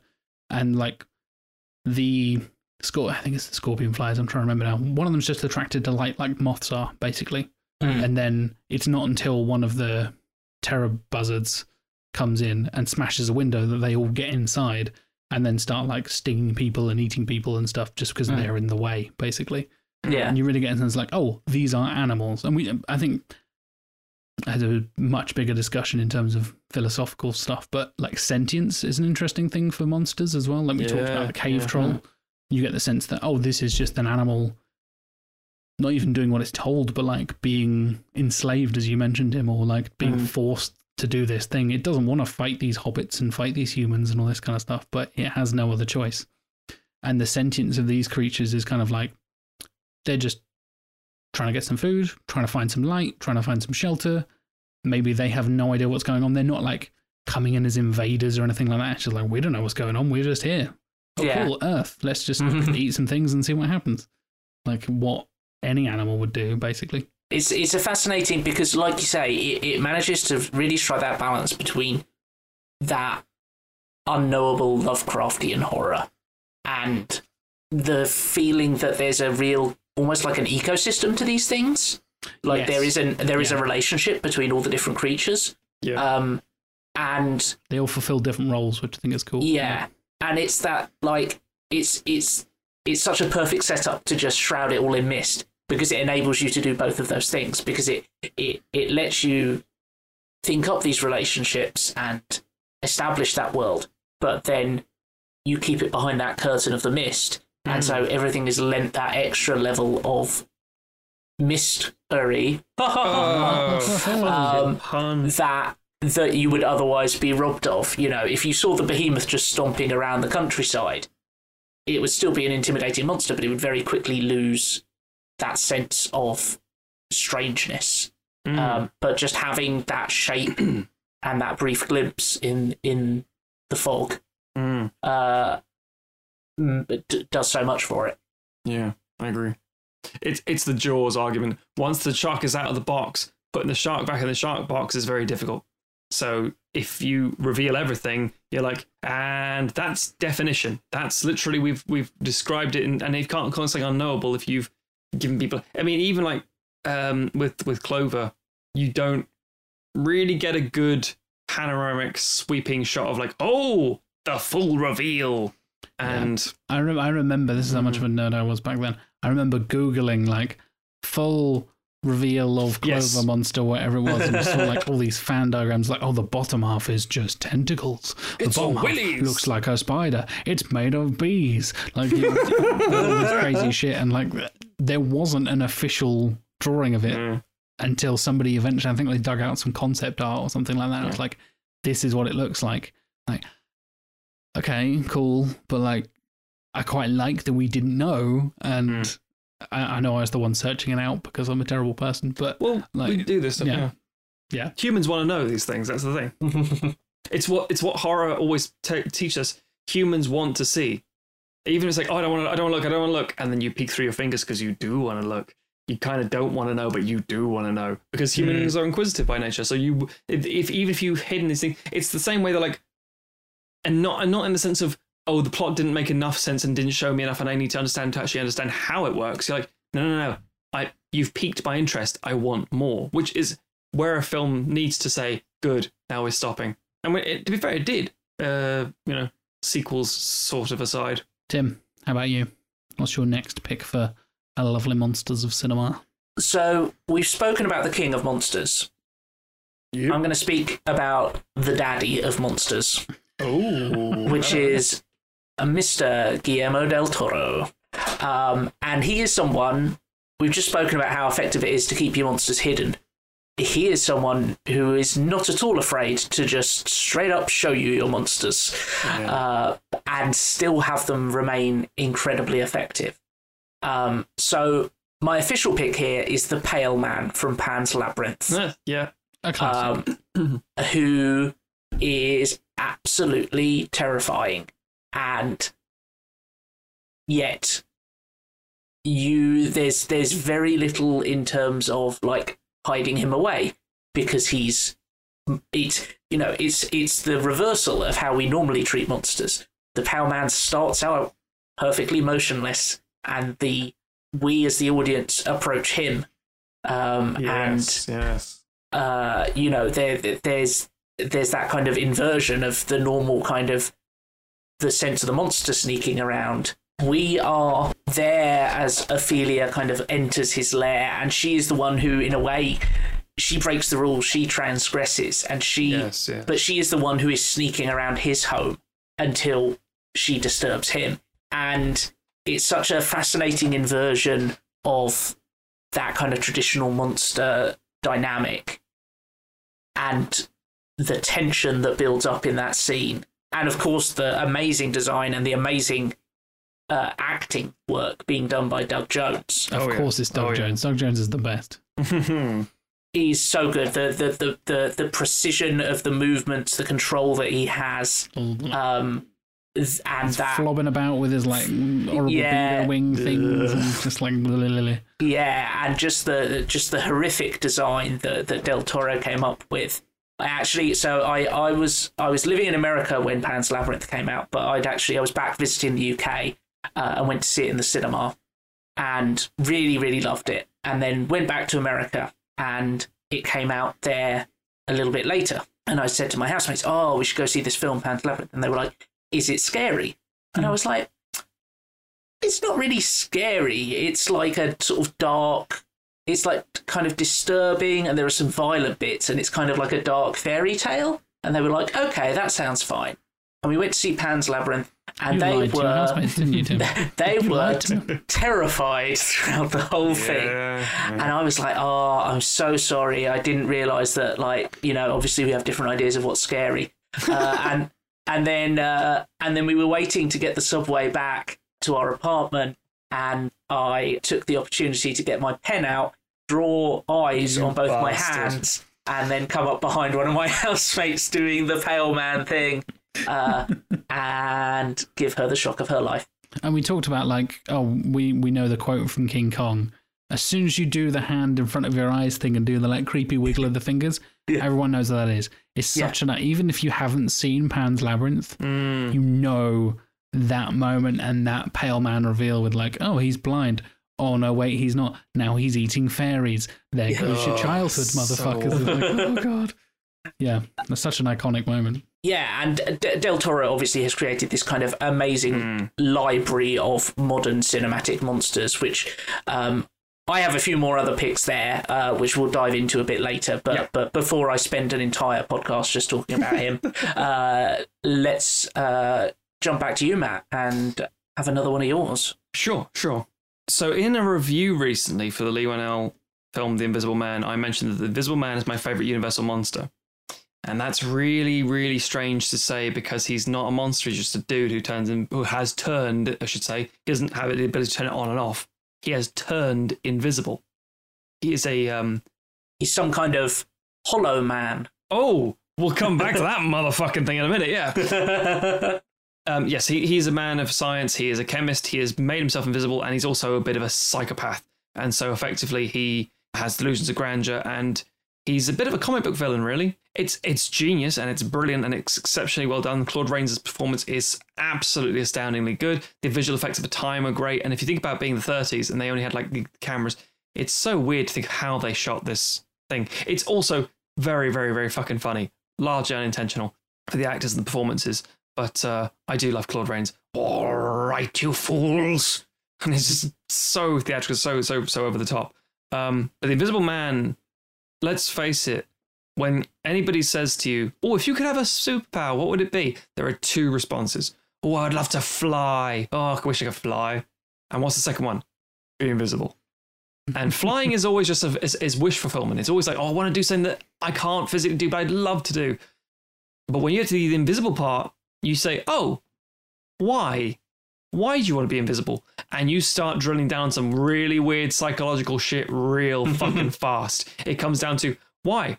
so I can watch people be naked or rob a bank. That's almost the two things people come up with if they're being honest with themselves. Or I want to say, oh, people talk about when I'm not in the room. You reveal, you you, you reveal so much about uh, a person's psyche. Whereas if you say, oh, what would you do if you could fly? I'd go over there. Cool. Sounds. But so go was a- up and then I'd go down. yeah, pretty much. I love the idea that some. So it has been pointed out that if if you humans were able to fly, it would be at the same speed and arguably height that you could breathe. So it would be maybe maybe twenty feet off the ground, uh, and you go as fast as you can run. So it'd just be a bit annoying. You're not Superman. You're not going super speed and super strength and super durability. You're not, you know, that kind of flight.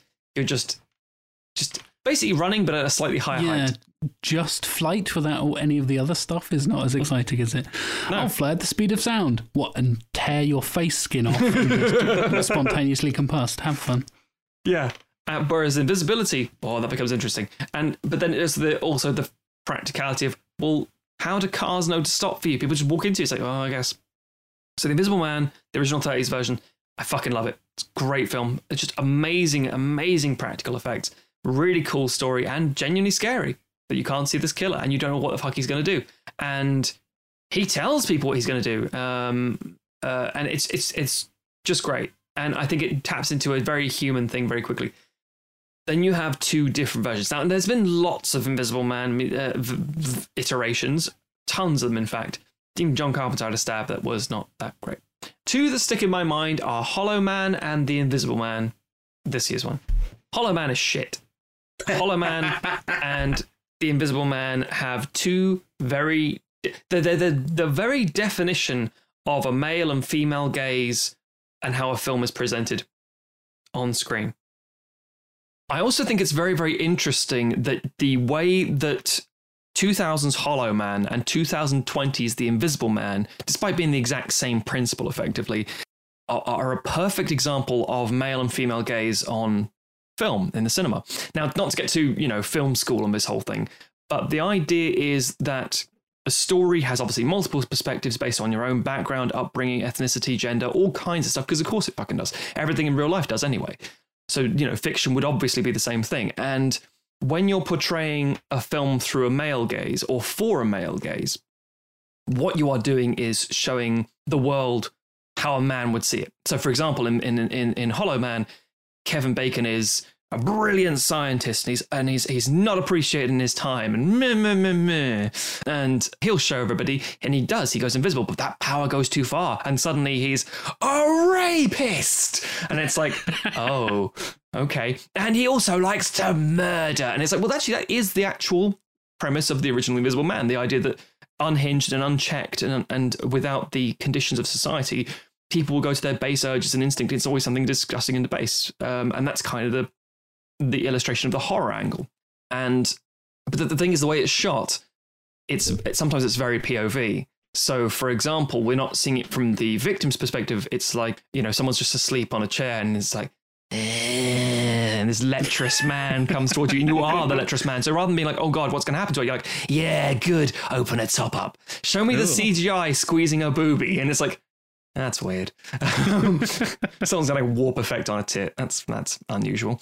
Um, and then in The Invisible Man, which I fucking love as much as I love the original Invisible Man. I Man. remember you saying that. Yeah, I was surprised at how much because it, it was something that just doesn't register on my radar. I'm Like, oh, it's a modern horror film, whatever. Don't really care. I've never given a shit about Hollow Man or the Invisible Man. That's not really a, a thing that's you know something for me to pay attention to. And then you were like, it's one of the best films of the year. I was like, what? Really? Really? We watched it on our um. Yeah. Was it what uh, what we watched recently? We talked about it. Was it? Yes. Yeah. Yeah. Anyway, so the the idea is that after the whole Dark Universe bullshit, and that was all scrapped, and then they said, well, hang on, we'll give this property to different directors and things, and we'll go in a different direction, whatever. Kind of like the, I, I guess, a really really rushed advanced version of the DCEU, where they're like, let's just let them do their own fucking thing. It doesn't have to worry An about being even more rushed version. Yeah. Mm. Great. Oh yeah, entirely. Yeah, but my god, it came out good. It came out so good, and it, the main character is not the Invisible Man. The Invisible Man is the monster. He's the threat. He's the thing coming for you. And because it's from a female gaze, it's incredibly fucking tense because it literally shows the idea of Mm. what happens if you had an abusive spouse or partner they were so powerful in the sense of like their money and connections and etc etc etc and being a white dude at the end of the day that they could become invisible and convince everyone that you are insane. It's just like gaslighting the movie. And it's stupidly well done. The, the visual effects are fantastic obviously. Uh, we kind of nailed that invisible look now. We nailed it kind of in the 80s because of nature of moving a green screen suit. It's it's a morph suit i should say. It's quite easy. Um, but the way it's used oh my god, it's so tense. We were talking about um, uh, tension in the in the listener feedback episode. I should have mentioned Invisible Man because there's some there's some beautiful moments. So the pa- camera pans to nothing, and it will sit there for a few minutes, and then goes nice. back. And suddenly you're like, oh, don't pan over. I don't want to see anything. And you don't see anything. Or don't pan back. I don't want to see anything. Yeah. And equally, it will frame things and have focus pulls for people who aren't there. It's it's genius. It will, it's it's the kind of filmmaking stuff that is is, is just glorious. And again, I think that's a much stronger film because rather than just being a horror film, straight, clear cut, and you know, effectively quite boring and mundane, it, it it says something about our society at this time, about this unseen killer, as it were. So I think for that reason alone, The Invisible Man is very much alive and well, and I'm very well, not necessarily surprised because they've been trying to revamp with Dracula and the Mummy and Frankenstein over and over and over, and it's like you do have quite a few of these, you know that, right? And obviously the closest one, weirdly enough, a Best Picture winner, of The Shape of Water, with their version of arguably Gill-man. It's Oh, just yeah, definitely. Yeah. yeah, I would say those two should be in the cinematic universe. And I know they're not because obviously they're completely different films, but I love the idea that they're tangentially linked in the same way that the um, the Universal monsters were. Uh, so you guys still haven't seen it, I assume, because obviously, let's face it, it pandemic. It's it, it literally Yeah. came out just before uh, all this happened. Um, I know it's on It like came a- out in January, something like that. I think thereabouts, Around yeah. then? January, Yeah. February. Uh, it's now on like uh, streaming media for purchase, I believe, and it'll eventually become you know the usual channel sort of stuff. But yeah, as as Jack said, I assume you guys were like just as most of us largely uninterested. I, it was one I, I, because I'm not a huge horror person.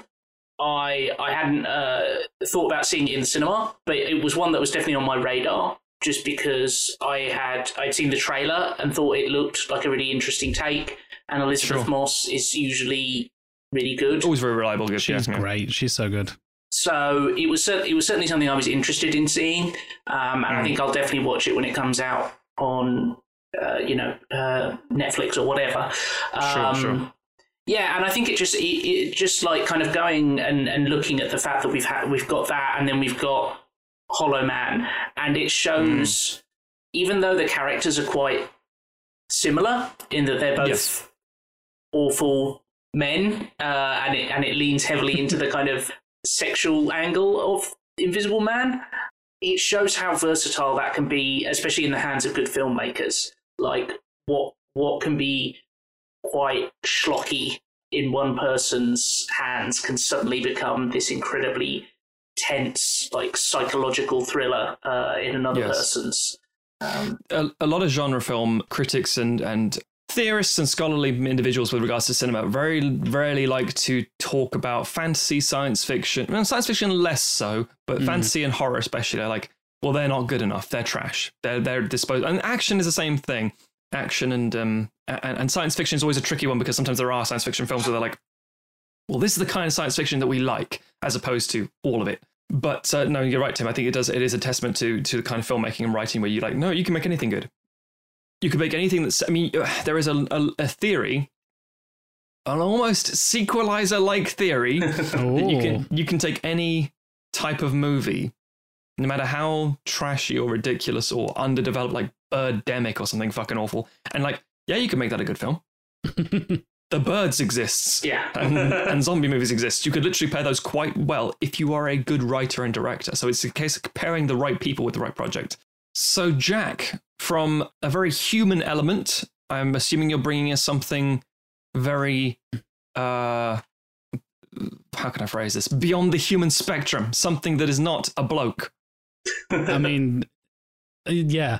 I'm glad you added that last little bit because, uh, weirdly enough, this monster is very relevant to discussing like political issues and things like that. And it's Yeah, kind of yeah. a, very much a used as a tool for discussion of socioeconomic problems and political problems and military occupations of countries and all this kind of stuff. I'm talking about the the creature. It's it's never given a name in the actual in the film. In the film, the host, the big slimy sewer monster thing with the multiple mouths and the tentacles and the big tail and the thing. And yeah, I think Gwoemul is, Gwoemul is the Korean word for monster or something like that. So Yeah. that's kind of been been coined by the fans and things like that. But the actual monster itself isn't given a name, which I kind of love. It is just this force of nature, this this beast that appears out of well, not out of nowhere, from under a bridge.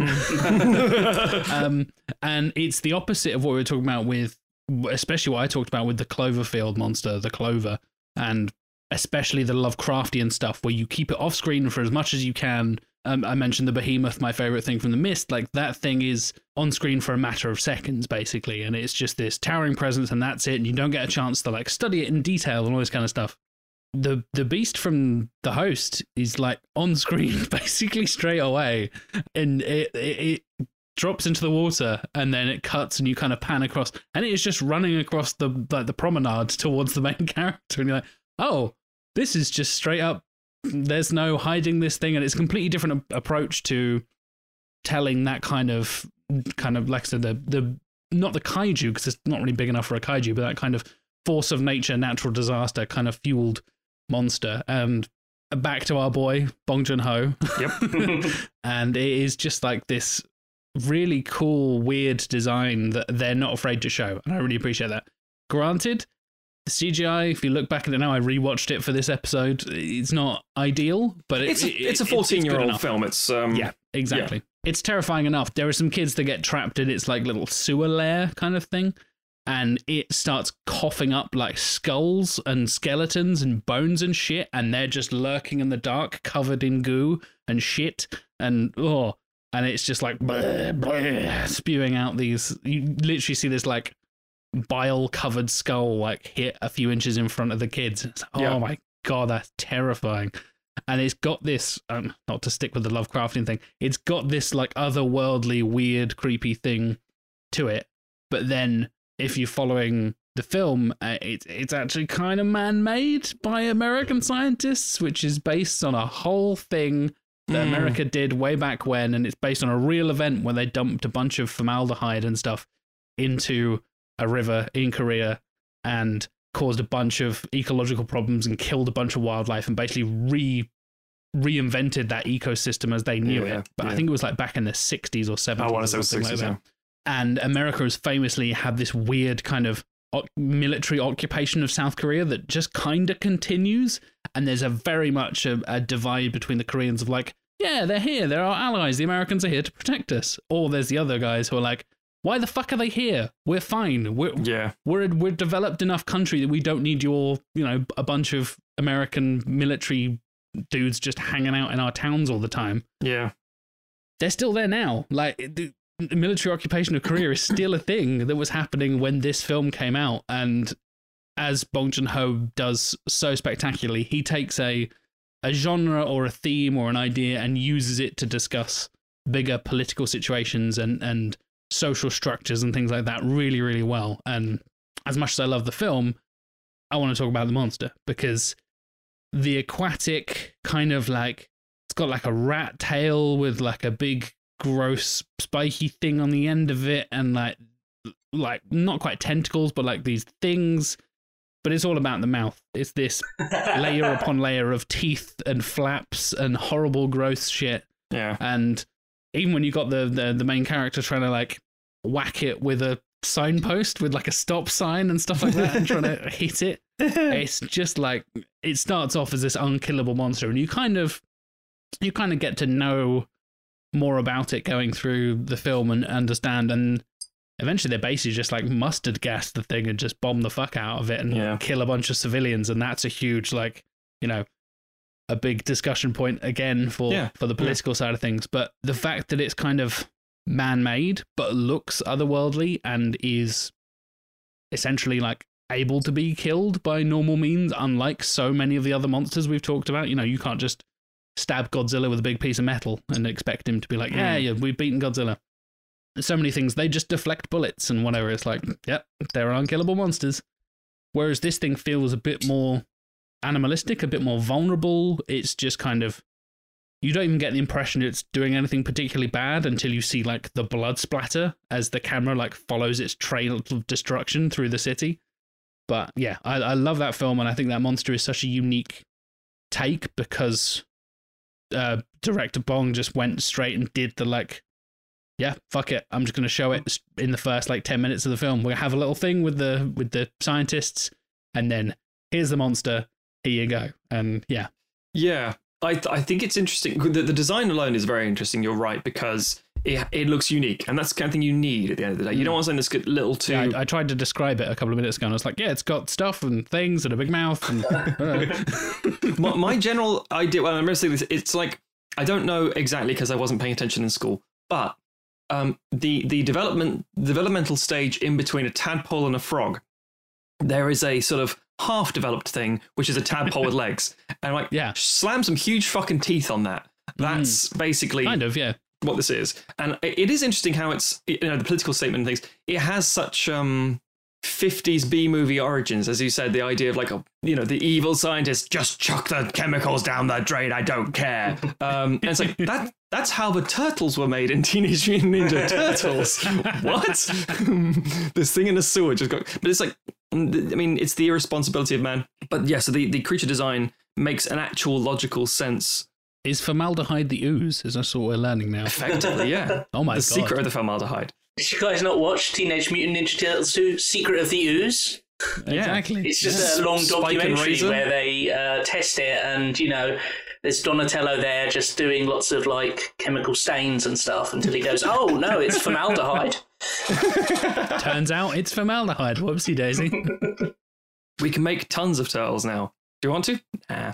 yeah, I don't know if it's implied like what cr- creature. I don't know the ecology of Korean riverbanks well enough to know that like is this based on like is this like a mutated version of a Korean thing? I did have a look, and, Mm. and there's a, there's a couple of influences there from fiction and from real creatures.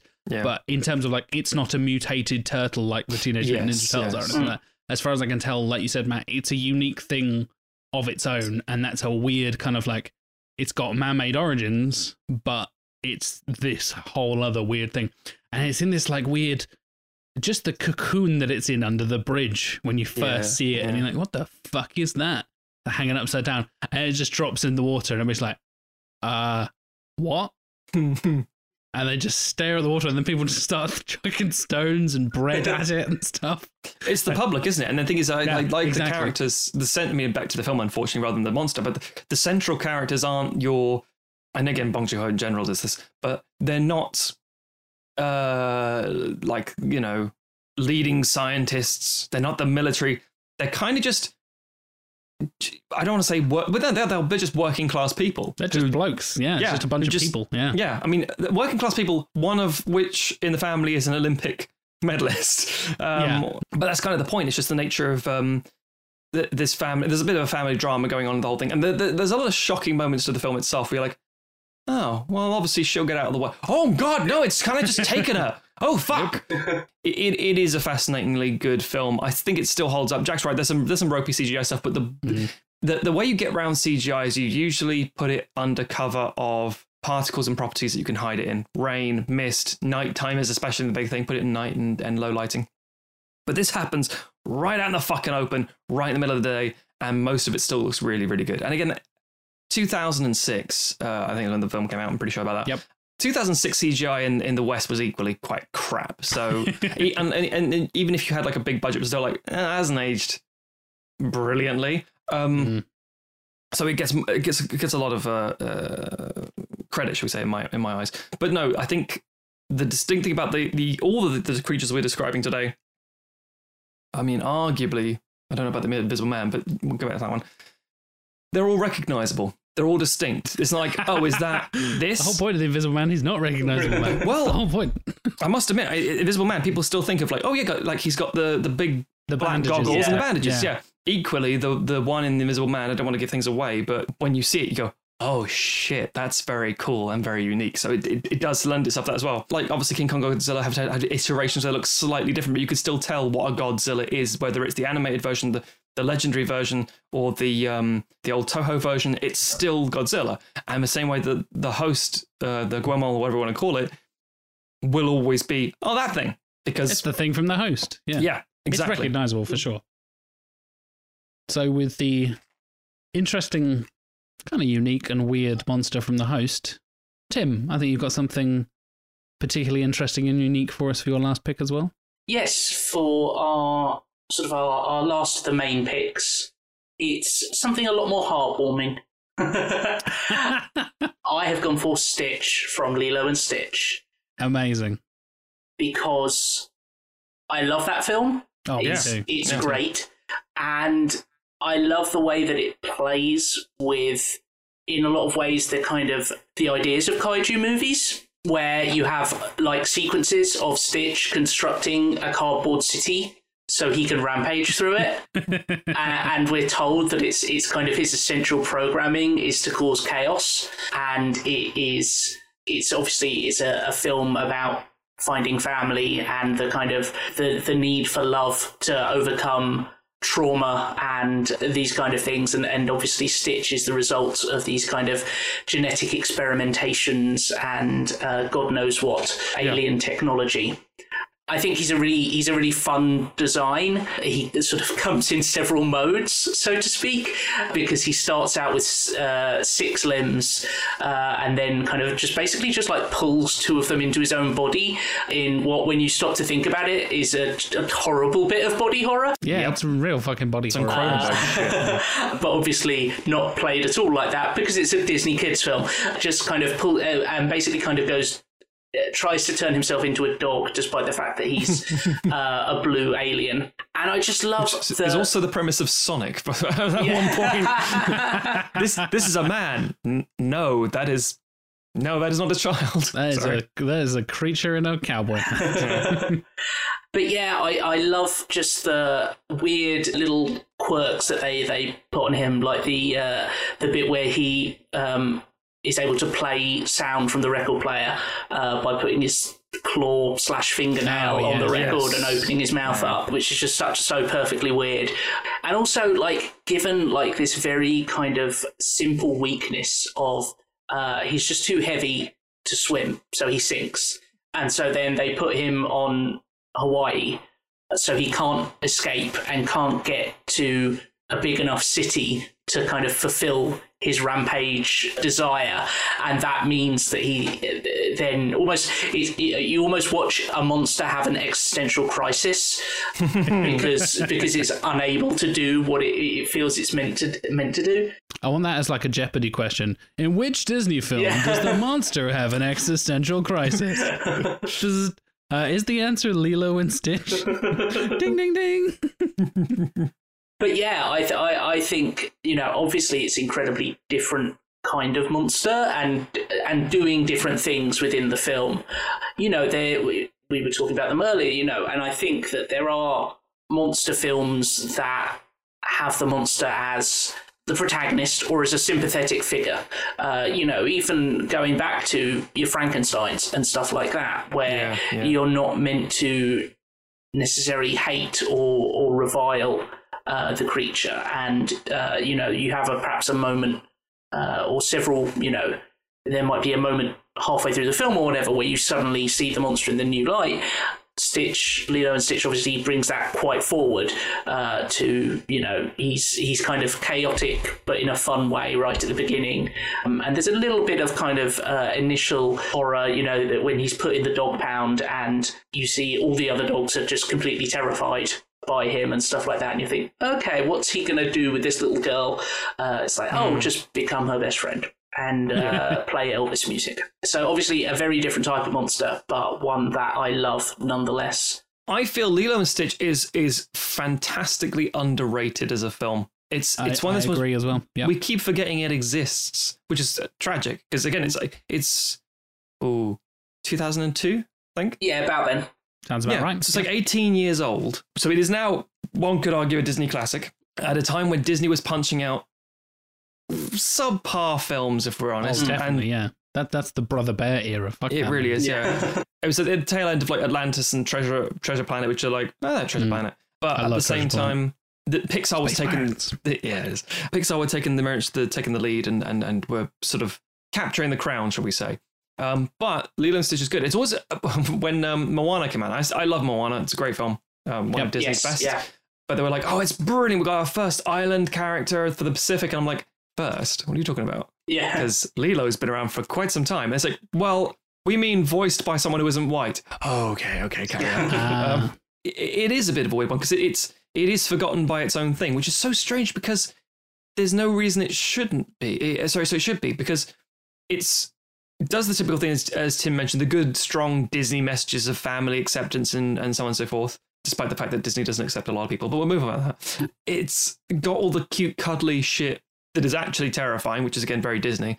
And the merchandising is through the roof because Stitch is a great fucking design. Mm. In, in, in Tim says in multiple modes or multiple forms. He's the perfect form. cuddly toy, isn't he? It really Just is. like, Do you just want Yeah. a little Stitch? I think he's perfect for kids to kind of be be a bit scared of, but then kind of fall in love with in that kind of best friendly kind of way, which is exactly the emotion that Lilo goes through in the in the film as well. Yeah. It's that perfect like, oh, he's a bit of a scary design, but he's kind of adorable at the same time, and he I think he balances that really really well. Yeah, the the moment where he where she first encounters him and he's like up on two legs and holds out his hand and tries to say hi, he's like genuinely like, "What the fuck is this?" Uh, uh, and like goes in for a hug and it's like, "Oh no, it's fine. He's just a puppy." Without you know turning this into a discussion of the film rather than the monster, I think the uh, Disney didn't quite know how to market Lilo and Stitch because it's. I, I think they tried to go try and turn it into kind of like a boys' film, quote unquote. Um, by being like, oh look, it's this chaotic monster that's that's wrecking shop, and I think there are a lot of like boys who liked it for that, you know, uh, young boys who liked it for that aspect. But there's there's three of them right here. Yeah, I, I think it's it's I don't know. It's it, at the at the root of it all. It's it's a family film, and I think you know it's in Lilo. It's got a character who's quite a bit younger than most Disney protagonists are, and starts out quite uh, abrasive. There was a terrible hot take that went around Twitter uh, about a month ago, probably more. I think it was pre-lockdown uh, about how like oh Lilo and Stitch is actually super problematic. It, it was complete nonsense. Like Lilo is quite a complex character for a five-year-old girl, Yeah. and And Nani is as well. She's Yeah. great. the older sister's fantastic. I think that it is it is a it, in a lot of ways it's fitting that it is this odd little weird, slightly forgotten uh, runt of of the Disney uh, from an odd era because that that feels exactly appropriate for the characters, uh, especially Stitch. Which which is weird because the marketing. Well, I remember the teaser poster. I'm pretty sure it's online somewhere and you can easily find it. But the marketing I remember at the time was a white background poster with Stitch in the middle saying, "Look, here's the design. Here's the cute thing," and it had so many of the big stable '90s releases on the border, looking with disgust and horror. Mm. And I think even maybe the first There's teaser one in every family is the tagline. That's that that's exactly it. That's Yeah. right. Yeah, it, it was very much like the idea of like we don't know what this is. It's not really our thing, and like yeah, that's I can see why you're marketing that way. That's quite interesting, but that's also a really dumb move. Yeah. If you're or if, if people you know the iconic films that you've made over the last couple of, of a decade or so is are, are shunning this speak because then arguably think well maybe I shouldn't watch it then. Yeah. Um, You're like Disney. You're not gonna like this. Like, wait, what? What do you mean? I do have my own hot take about this. Oh, Stitch is Minions done right. oh. Mm, okay. because it, there's only one of them. Um, first of all, That helps. they're they're they're it's it's a babbling, incoherent toddler who is inherently quite evil, but actually quite cute because it's designed to be evil by things around it. It's like well, minions are designed to be evil because they are, because we, as we discussed in previous episode, Lovecraftian horror. Um, Because they crawls crawled out out sea. the primordial ooze. That's why. Yep. But people like them because they're usually they're like toddlers having a tantrum. They're funny, they're energetic, they're hyper, but they're cute and sweet, and they're And they got Ultimately- distinctive design as well. Exactly. Yeah. Stitch is the same thing, except there's one of them, and it's much more complex and well done. If Stitch was dumb and there were 50 of them, you'd have minions. and it's like, huh. Or Um, Lilo and Stitch the series. Uh, uh, thank you. Exactly. Yes. Yeah, exactly. they have like multicolored monsters showing up and stuff, and there's Yeah. all, uh, loads of other weird little. There's a whole Lilo and Stitch kind of cinematic universe that also I believe diverges at a certain point where there's like Wow. there's like a Japanese series that isn't canon with the others or something like that. Wow. I can't remember exactly. Yeah, it's it's it, it, it, like I think because it uh, like like you say like it was in this weird period for Disney where Pixar was making all the money. They didn't really have anything. You know, they they were making you know Chicken Little and Home on the Range. and they started doing Disney Channel stuff. Yeah. Which is then you suddenly shifting Yeah. all your yeah, let's make a TV series, like you said, out of Lilo and Stitch and out of all the, the, the films that did okay. Let's turn it into a TV series and just churn out crap for the next three years. Yeah, uh, and I think there was there was a certain recognition that like okay, this is the best thing that we've done in a while, and it didn't really succeed at the box. I, I honestly don't know how it performed at the box office, but probably didn't do as well as Disney hoped it would. Um, but we know that the concept is strong enough that we can kind of milk it for a TV series. Whereas like no one no one tried to make Brother Bear like the, the show. They, there's probably a couple of there's probably a couple of directed video I'm, I'm sure a few people tried to, but fuck that. I'll movie. um I'll give you some stats if you like. So just talking about years and proximity and all that sort of stuff. So if we take um Atlantis for example, the Disney animated film that came out in 2001, that underperformed at the box office and and and badly, really badly. Uh, the budget was around 90 to 120 million thereabouts. So we'll say 100 million for argument's sake, and it made about 186 million for a Disney film that's not enough. That's it's big money. It's still really good, but not nearly enough. And the merchandise didn't actually help either. 2003, the year after Lilo and Stitch, Brother Bear, which we mentioned, is eh. That came out and was released. Well, it was a budget of 46 million. So obviously they slashed the budget at that point, saying no more expensive CGI films, just do whatever. That made 250 million at the box office. So made more was more of a success considering the nature of the the, the metric of the money and things. Lilo and Stitch, however, was the year the, the sandwiched in between them on a budget of about 80 million.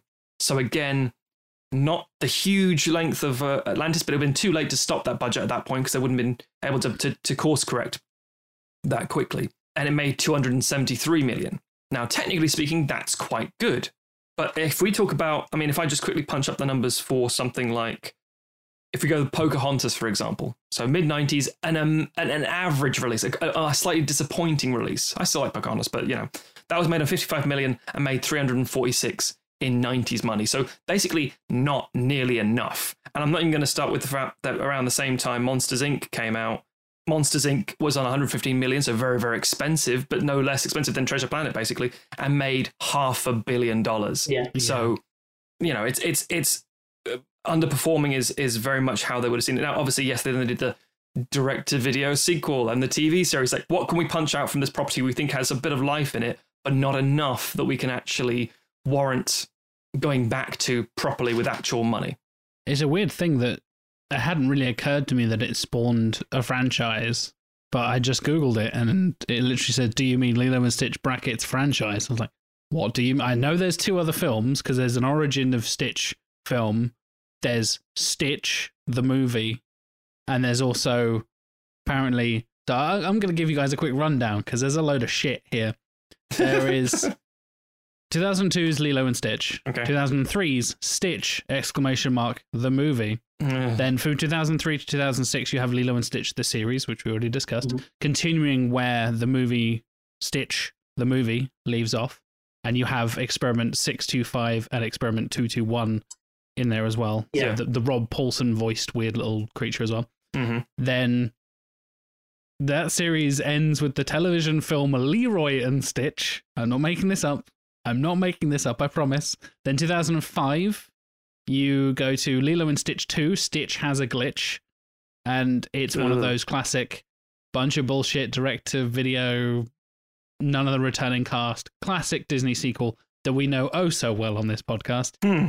The short film included on the DVD is the origin of Stitch, and you find out his origins because, sure, I guess we did get enough of that in the original film. Yeah, I'll say Yeah, they, they we know, we know his origins. Yeah, It's explained in the first movie. And then, yeah, Leroy and Stitch is in 2006. That finishes off the series. And then you get to the next section on the Wikipedia page, which is post Lilo spin off. what? How is this thing still going? And this is where it gets interesting, Tim. This is where your uh, your thing comes in. So Not only did we get Stitch meets High School Musical, What? did I, I What? mentioned Disney Channel, ladies and gentlemen? That's that shit right there. That's the Disney Channel poisoning and infecting everything around it. then not only is that a Disney Channel thing, it's a Disney Channel Japan thing. So it's an anime. And following the success of Stitch meets High School Musical, the anime, Stitch exclamation mark the series ran from 2008 2005 and is an anime. what the fuck is going on? Oh, oh, oh. But it doesn't end there, ladies and gentlemen. Stitch and I, as in AI, in 2017, follows Leroy and Stitch, the ending of the previous series, Lilo and Stitch the series, but is before the events of the Stitch anime and is made in China. Jesus. what the fuck is this franchise? I think it's all it's all just setting up for when Stitch shows up in Fast and Furious 10. Brilliant. John Cena's not Vin Diesel's long lost brother. It's Stitch. we find out Vin Diesel is, an, is a genetic experiment as well. He's, he's experiment 001. I was going to say, I would not be surprised in the fucking slightest Are you about to if- say what I think you're about to say? if this is one of Disney's next new live action adaptations. Oh my god. For the listeners, I just held up the notes that said live action remake in bold letters. I, I felt this would be a proper Disney I saw one where as well. you were going, Matt, and I was like, God mhm, damn. Yep, yep, yep. You know exactly. I mean- so yeah, in, in 2018, it was reported they've started pre-production Oh, on it fuck. and Okay. development, but nothing has basically happened since then. To be fair, But- Disney, yeah, everyone's juggling things at the minute. It takes a while, uh, so Yeah. yeah. we're gonna. Because it's such an easy one to do. Because the only visual effects you need to do is the uh, the, the book ending opening stuff with the, the alien things, and then the, this creature, which again for Disney Plus, it's quite easy for them to do there. They'll probably just do it there. Yeah, yeah. Fucking hell. Fuck me, I had no idea there was a. I know, I know you mentioned it, Tim. Like, oh, there's an alternate timeline with fucking in Japan. Like, what? I had to Google that. Like, what is this? And like, yep, it's an anime set between the TV series and the other films. Very Jesus interesting. Christ. Oh my god. I never, never assumed Lilo and Stitch was a franchise until now. I was like, oh yeah, I know there's one film, and then there's the classic direct to DVD bullshit. Yeah. No, Which, no, uh, there's not. A like, of other stuff. As much as that, you know, dilutes perhaps the quality of the original, because I doubt any of them hold a candle to it. Um, I would assume not. it, it improves the popularity, and like we say, like it's he is Yeah, yeah. Stitch has continued to be this kind of uh, cute merchandisable figure for Disney, um, and I think uh, that speaks to the quality of the original design and and the original kind of movie. says a lot that it's Stitch, the movie, and Leroy and Stitch, Stitch and I, Stitch in Japan. Yeah. It's not Lilo and Stitch go to Japan. It's not Yes. Lilo and Stitch go off and do the thing. Poor old Lilo just gets cast off to the side. Yeah, And Stitch goes off on his adventures because he's, as you said, the merchandisable, bankable star, for want of a better phrase, that Disney can make. Oh, he's in Japan. Look, he's wearing a little geisha outfit. Isn't he adorable? oh, look, he's doing this thing. Let's culturally appropriate Chinese stuff now and make him look like this. Like, oh my god, I can see it now. Hang on. As weird as this is going to sound, d you No. guys didn't see Men in Black International, did you? no, no, no, thank God. I'm going to spoil something, and I apologize, listeners who are desperate to keep this thing. So skip skip ahead by about a minute. So at the start of Men in Black International, and it's really fucking. We talked about twists, film twists, and things previously. Really ugly signposted twists. What really fucked me off. This is one of them. Um, at the start of Men in Black International, we see a young version of Tessa Thompson's character, and she witnesses the men in black wiping the memory of I think her parents and is like, oh no, I I I I escaped it somehow because reasons. And um she discovers this little cute alien, which I want to say is blue and very kind of thing. And she like lets it go and sets her free. And then later in the film, when she's an adult, it's all grown up and it's this huge hench uh, bodyguard and it remembers her and it's like, oh, and it's like, oh, a bit of a turn in the movie. It's like, oh, I wonder if he'll come back later, that kind of fucking shit. Yeah. Um, so I wonder if there'd be a similar situation where they're like Lilo and Stitch 2, the alternate version, where she's a grown grown woman and Stitch is this angsty, you know, thirty year old man. and it's like We're doing it in what is real time, where the live Yeah. action remake is actually just a, a real time sequel, Yeah. like like they do with like the Blade Runner. yes. like, yeah, exactly. It's thirty years later. Lilo and this kind of Stitch stuff. 2040 49. Yeah, exactly. um, and the idea that uh, it then becomes a bit of Shape of Water love story and it gets a bit weird. I see you joke about that. I saw quite a fun pitch a few years back, which was that uh, Lilo goes off to college and her assigned roommate is Boo from Monsters Inc. Oh, no. Brilliant. That's not where I thought you were going with that, and I'm very pleased that is where you were going with that. Yeah, I thought I thought it'd be another Despicable Me on our hands there for a second. That's I was exactly getting what I thought. worried. Some fan fiction We're heading down to Rule 34 now. Definitely not. He's not just got six limbs. Oh, God. He's like the baby from Son of the Mask. Oh! He's got three. And here we are, back at the fucking Son of the Mask again. Jesus. Ah. right before before we dive into chaos and, and just uh, multiple penises.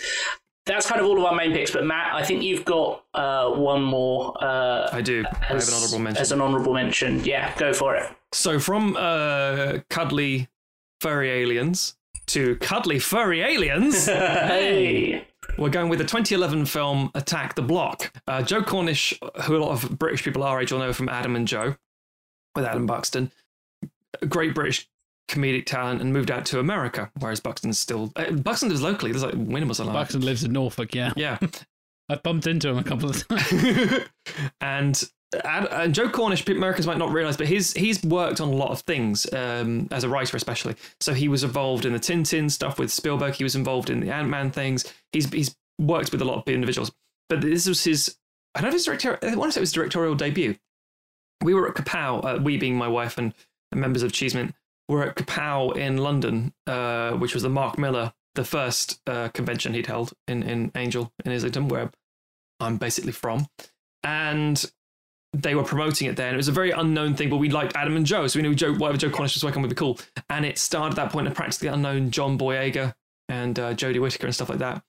And it just looked really cool. It was set in South London, where this alien being, this small uh, being, arrives, and these kids on an estate basically beat the shit out of it and kill it. Um, and they're like, yeah, yeah.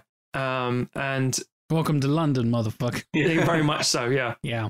And uh, it's like I said, "Alien, bruv," and like probably taking like pictures on their phones and shit. Uh, uh, after I should point out, trying to mug a woman coming back from her, uh, from her, Yeah. from, um, the tube station. So they're not like you know, the arguably to start quite deplorable characters, and then you realize as the story goes on, it's like, oh no, they're just living in a fucking estate. It's just they're frustrated kids, and it becomes very much a, a really, really good story in that regard. They're still assholes because of course they are, but then because you know the the the first alien is killed, it sets off this almost like chemical reaction where these much larger, more terrifying aliens hunt it down, and they start crashing. And uh, they the kids take it on themselves. The adults are assholes, and the drug dealers who live in the in in the block are. Um, I'm not going to believe them. They're after them because of the whole situation in general and a slight and affront and so on and so forth. So they take it upon themselves to to hunt these creatures down. And it's very it's it's like a 15 in, in Britain. I assume it's an R in the States. It's very visceral and, and brutal and, and lots of swearing. And from what I remember at the time, the Americans needed it subtitled because kiss my teeth, suck it, allow it, believe it. That kind of like it was like I don't understand what they're saying, but it- it's it's quite obvious what the fuck is going on. But it's really well done. Captures a very at that time, especially in 2011, an underrepresented part of of British society because everyone's still pushing the idea like this is just before the Olympics, like Britain, it's a wonderful place where everything's fine. It's like no, everything is really bad under the surface. And and it's but it was but it was also like literally rather than just demonize them entirely, it was like no, these are just kids. They're they're they're mm. just Yeah. they're frustrated and they're let They're down doing by the their, best their old generation. Exactly. And Yeah. there's the idea that when when they do pair up with Jodie Whittaker's character, she's like, you try to fucking mug me. And it's like, look, we were more scared than you were. The the, the knife and stuff was just because we were worried and things like that. And she's like, oh, my fucking hero, well done. Then it's it's very a lot of animosity there and it's really well done. But the aliens are fucking fantastic. I They're absolutely really love cool them looking. Yeah. because again, Cornish wants something unique and uh, identifiable. And so there's only, I think, I want to say two. There's only two, A- and by that I don't mean that the different versions, I mean the performers. There's Terry Notary, which we'll get back to in a second, and uh, an assistant, as it were, in the creature department, who you know portray these these creatures, these individual aliens, and then obviously because of the visual effects, they're multiplied into lots and lots of them attacking this this set, as it were. Uh, similar things like aliens, for example. There's only a handful of alien suits, really, but you know because of how it's shot, it looks like there's hundreds of them, and effectively.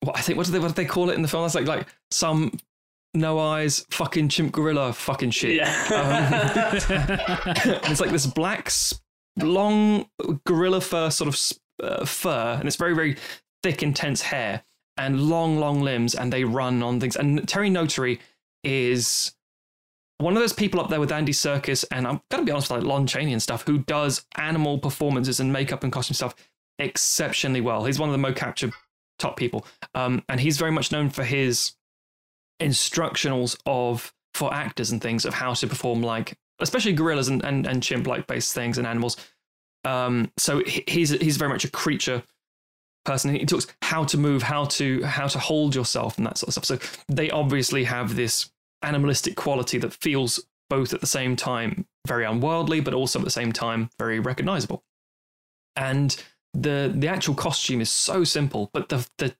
I think it's a company in Sweden who did a very very slight adjustments on the visual effects.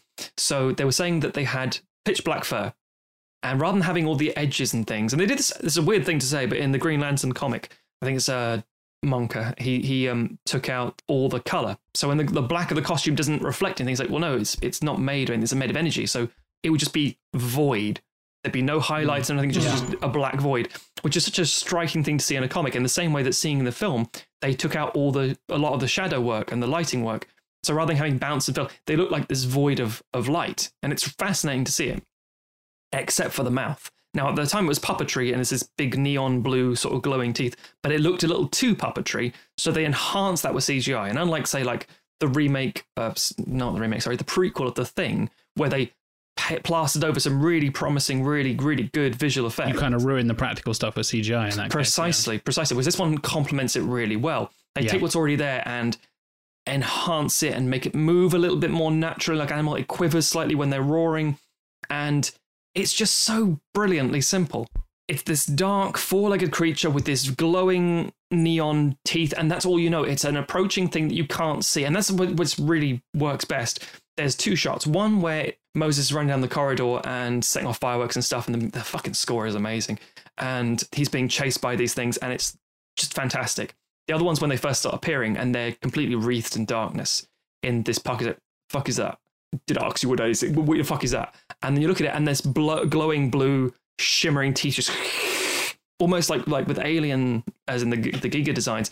And it's just like this is fucking great, and they move so fast. Yeah, so I I, I think that definitely deserves a mention, and because they are again in- distinctly unique, but stupidly unknown, and it's really annoying. It's it's such a fantastic design, and I kind of I can't believe that it hasn't been replicated and stolen by Hollywood. Yeah, because seriously. you know, Attack the Block didn't you know it didn't didn't set the box office on fire, despite the fact that you know it was it was basically John Boyega's kind of debut and. You know, got him noticed enough to then go Yep. on and do Star Wars several years later, uh, and it's also got it's got a future Doctor Who in it. Um, so you know, it's a great cast and stuff like that. Really, really fun film. But you know, like like you say, it, it, a slightly niche one where required subtitling for Americans, so it's never going to blow blow up the box office. the sort of Vanta Black look of of the aliens, where they're- the the mm. black is so dark that it swallows all the light.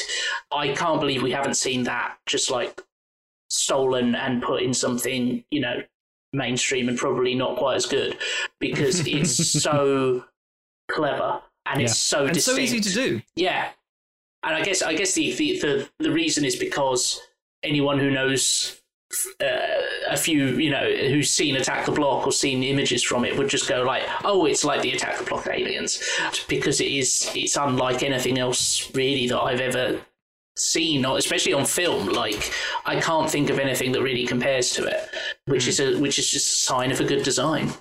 Yes, I agree. So, um, speaking of honorable mentions, uh, we mentioned earlier that Tim um, obviously brought up Del Toro, and Del Toro is to be honest, one of the f- well, that's not that's not let's not hype him too much, but he does like practical effects and and also um, really well done digital effects, and the harmony of those two is fantastic. Um, and you can uh, once you start pulling the thread of like, oh, Del Toro because of this film, and then you think, and this film, and this film, and this film. Now, hang on, and maybe all of his films. So Tim has some more more to bring to the table. Yeah, I'm, I'm going to kind of rapid fire through these because we could we could literally spend a whole podcast talking about Del Toro and monsters and like We his, might have to at some point. yeah his his approach to them. Like, there's a reason I called him the Monster Daddy because he's he's basically made It's because you're in a club and you wear a certain mask, and he comes Well, in the yes, room and you're like, "Monster Uh, Daddy." but like he's basically made a career out of monsters. I can't think of many of his films that don't have something monstrous in it and and explore what that means like you know and and even the ones where you wouldn't call them a monster there's there's ghost stories going on and stuff like that so Yes. but the, the, the ones I wanted to kind of quickly run down were um, uh, in Hellboy 2, the Tooth Fairies uh, that they Oh, fight, they're amazing. Oh, which brilliant. are that, that manage to have that initial cuteness of like, oh, you're not so bad, and then it's a swarm and they're actually terrifying and they're ripping Mhm. the teeth out of BPRD agents. And the Forest God from that film, which is this beautiful Yeah. uh, almost like Miyazaki Studio Ghibli looking creature kind of brought to life that's Yeah. both uh, that again plays with that that aspect of um, like initially it's kind of monstrous and terrifying and and huge and awe inspiring and then it very quickly becomes tragic when the Hellboy kind of realizes like I've kind of got to kill this thing but it's the last of its kind and and that that's awful you know because it's not it's not meant for the modern world in a lot of ways Yeah. You talked about the cave troll earlier, the the way that where it's portrayed, and it's not just the idea of this is a big beast rampage and we have to stop it because they do. That's that's, that's true. But the way the music and the tone shifts to, and they say like Goss's character, he just says, "You've killed a thing of last of its kind. How do you feel?" It's like, fuck. Again, it's like imagine a, t- a lion or a tiger is rampaging through a supermarket. You you have to like not necessarily kill it, but you have to do something to stop it.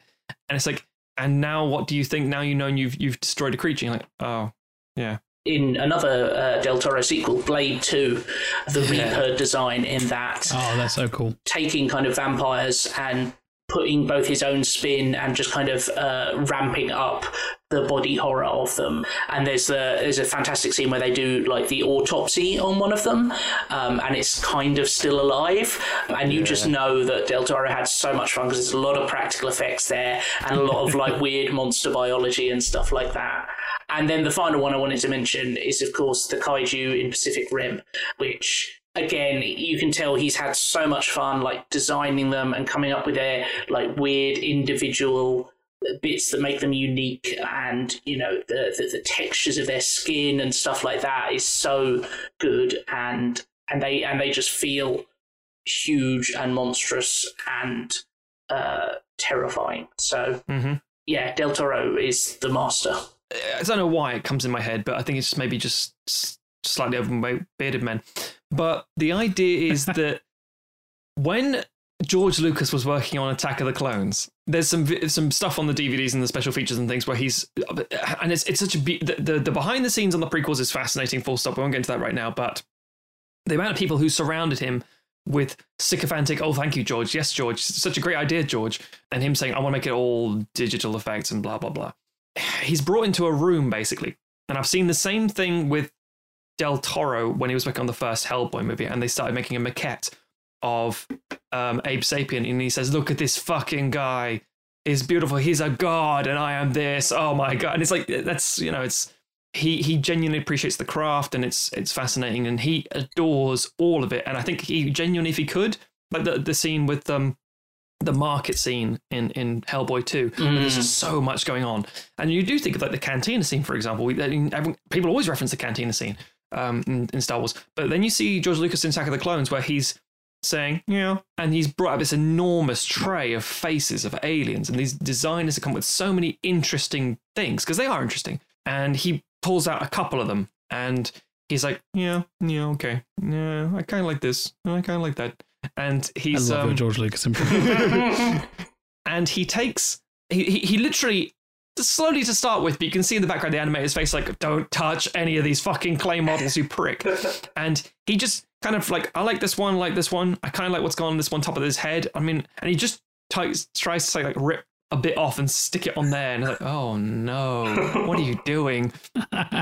and the thing he's creating, so I like this sort of bullfroggy sort of neck and this horn ridge helmet thing, and I like the face on this guy. That's quite cool. And these, these, all of these aliens, I should point out, look amazing. They're all like spectacular talent. I'm not saying that a director shouldn't critique or tweak a a designer's initial concept, because of course you should. That's that's the nature of the vision.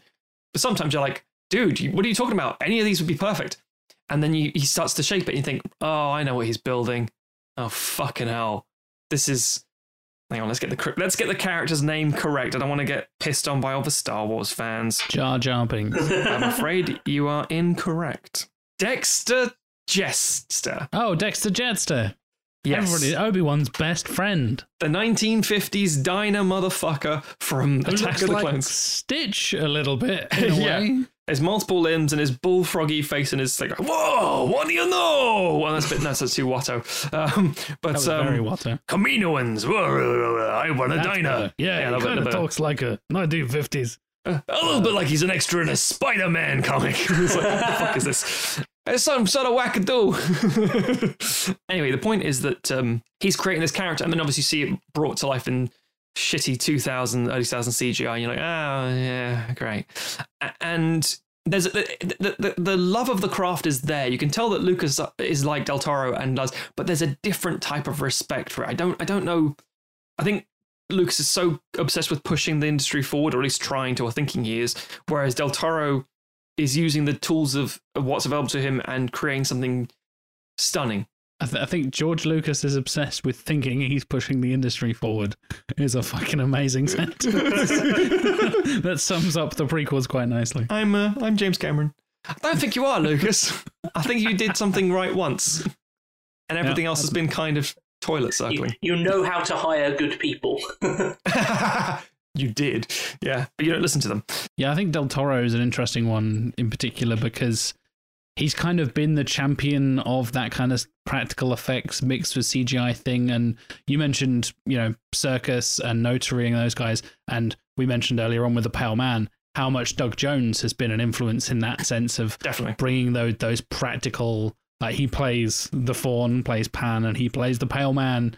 And he's in a, you know, Abe Sapien. He is Abe Sapien as well. Like, Yeah. he does an amazing performance and i think del toro gets that kind of physical aspect of certain creatures and certain monsters and brings that in a way and then he can also go the other end and do the pacific rim shit and just go mad be like i've invented my own kaiju universe Yes. do what we like basically and yeah they're, they're unique designs Uh, to be met- the hellboy films i think are hidden gems in recent cinema i fucking adore both of those films Yeah. I think they're hugely underrated. Ron Perlman is perfect, and again, a huge collaborator with uh, Del Toro as well. And yeah, Mhm. I think I think there's a reason you said Tim that Del Toro is Daddy of the Monsters. And- I and that I- makes sense. I, I can't think of many directors who are better at blending CGI and practical effects than he is, and I think that makes the Yeah. difference. Especially like, especially when you want to have a creature or a character that has just an emotional impact on the audience. Uh, people can tell what's CGI, what's what is CGI and what is not, and people and actors like when something is really there, it's so much easier to react to it than a tennis ball on a stick, you know. And I think he understands that, and that is why he's so good at making these creatures that are both intimidating and supernatural and kind of uh, otherworldly, but also sympathetic and emotionally resonant. so that is a rundown of all of our favorite monsters. Maybe not all of them, but certainly some notable, some memorable, some unique, some weird, some surprisingly merchandisable and cuddly ones as well. And uh, Hmm. yeah, let us know about your favorite monsters from the history of cinema, from recent cinema. If there's any, you know, we maybe haven't heard of, if there are some hidden gems out there we're not aware of. If you can stump Matt, I'll be impressed. So Yeah. there's the challenge for you listeners who are like, here's a monster film Matt's never heard of. I'll, I'll, I'll be impressed. Oh, So- there's a lot of B movie shit. Um, um, yeah. Oh yeah, mm, yeah, yeah. I'm yeah. I'm sure there is a bunch Yeah. of yeah made on a budget of three hundred dollars. yeah, you can tweet at us. We are sequelizers on Twitter. We are sequelizers on Instagram. We are sequelizers on Facebook. It's nice and easy. We've got our SEO sorted out. It's the same spelling. It's the same name on everything. Uh, if you have longer questions or anything like that, you can email us sequelizers at gmail.com.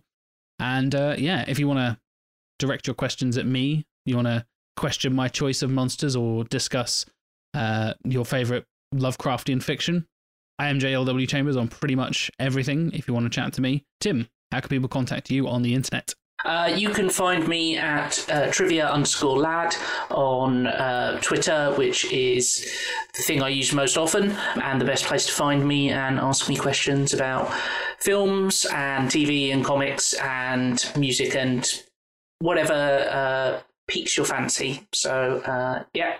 Matt, how about you? S T O G H Z Stogs on pretty much everything. Um, and uh, as as with Tim and Jack, come talk to me if you want. I'll I'll respond. I guess I'm also on the Discord and things, so we obviously all hang out there every now and again. It's a lot to catch up on because there's a lot of you guys now. So sometimes I'm like, oh shit, I scroll through a lot of things and it's hard. It's hard to keep up with it. Just a bit of promotional shit that will always it's evergreen, always evergreen. Cheese Mints. So the, the the films I make and things I do and such. We, we mention it every time. But uh, the, the primary thing we're doing at the minute is, is basically Super Happy Kill Time, which is a web series. We do uh, have a film coming soon, a short film. Guess because the world going on the way it is, all, all, sort of festival dates are questionable. But we've recently been selected for a festival in in, uh, in Seoul, which is amazing, in South Korea. And we'll find out if there's any nominations and awards coming from that soon, which is good. We were hoping to be able to go to that, but I mean, South Korea's been handling the epidemic really, the pandemic really well. Britain has not, so I'm sure they'll see their passports. you motherfuckers yeah. in. I mean, if I use my Irish passport, like, hello, where have you come from? Don't worry. Look at my Irish passport, we're fine. but uh, yeah, so that's very, very cool. So if you want to check out the series, please do. And everything else, reviews at the minute, obviously, are quite quiet because, yes, there are a few new films coming out right now on streaming, but kind of busy. And also, I haven't been to the cinema recently. So there's not a lot of reviews, but all the classic reviews like Invisible Man, various bits and pieces are on there if you want to go read them. So thank you very much if you choose to do so. Yeah, probably a bunch of the films we talked about on this episode will probably be on probably. the redrighthand.co.uk, right? very likely. Very likely. And with that all out of the way, if you would like to support us, we would very much appreciate it. We know times are difficult at the moment at the time of recording. And uh, yeah, everybody's struggling very much so. But if you are able to, and if you would like to get some extra content and some bonus stuff from us, you can go to patreon.com slash sequelizers. You can get digital versions of the posters that John Scarrett has been designing for us, physical copies of the posters that John Scarrett has designed for us, extra content, extra episodes. We mentioned the uh, what we've been watching recently episode. Uh, we record those exclusively for Patreon. They're a, kind of a regular feature of ours, and we discuss what we've been watching recently. We've done an episode about film food. There's loads of there's a bank of outtakes and ridiculous crap that's been cut from the uh, the last few seasons that is just hilarious and often completely mad. And uh, yeah, if you want to support us on there, patreon.com slash sequelizers is the place to go. And with that, we will see you next week. Thank you very much for listening. Bye, everybody. Arr, arr.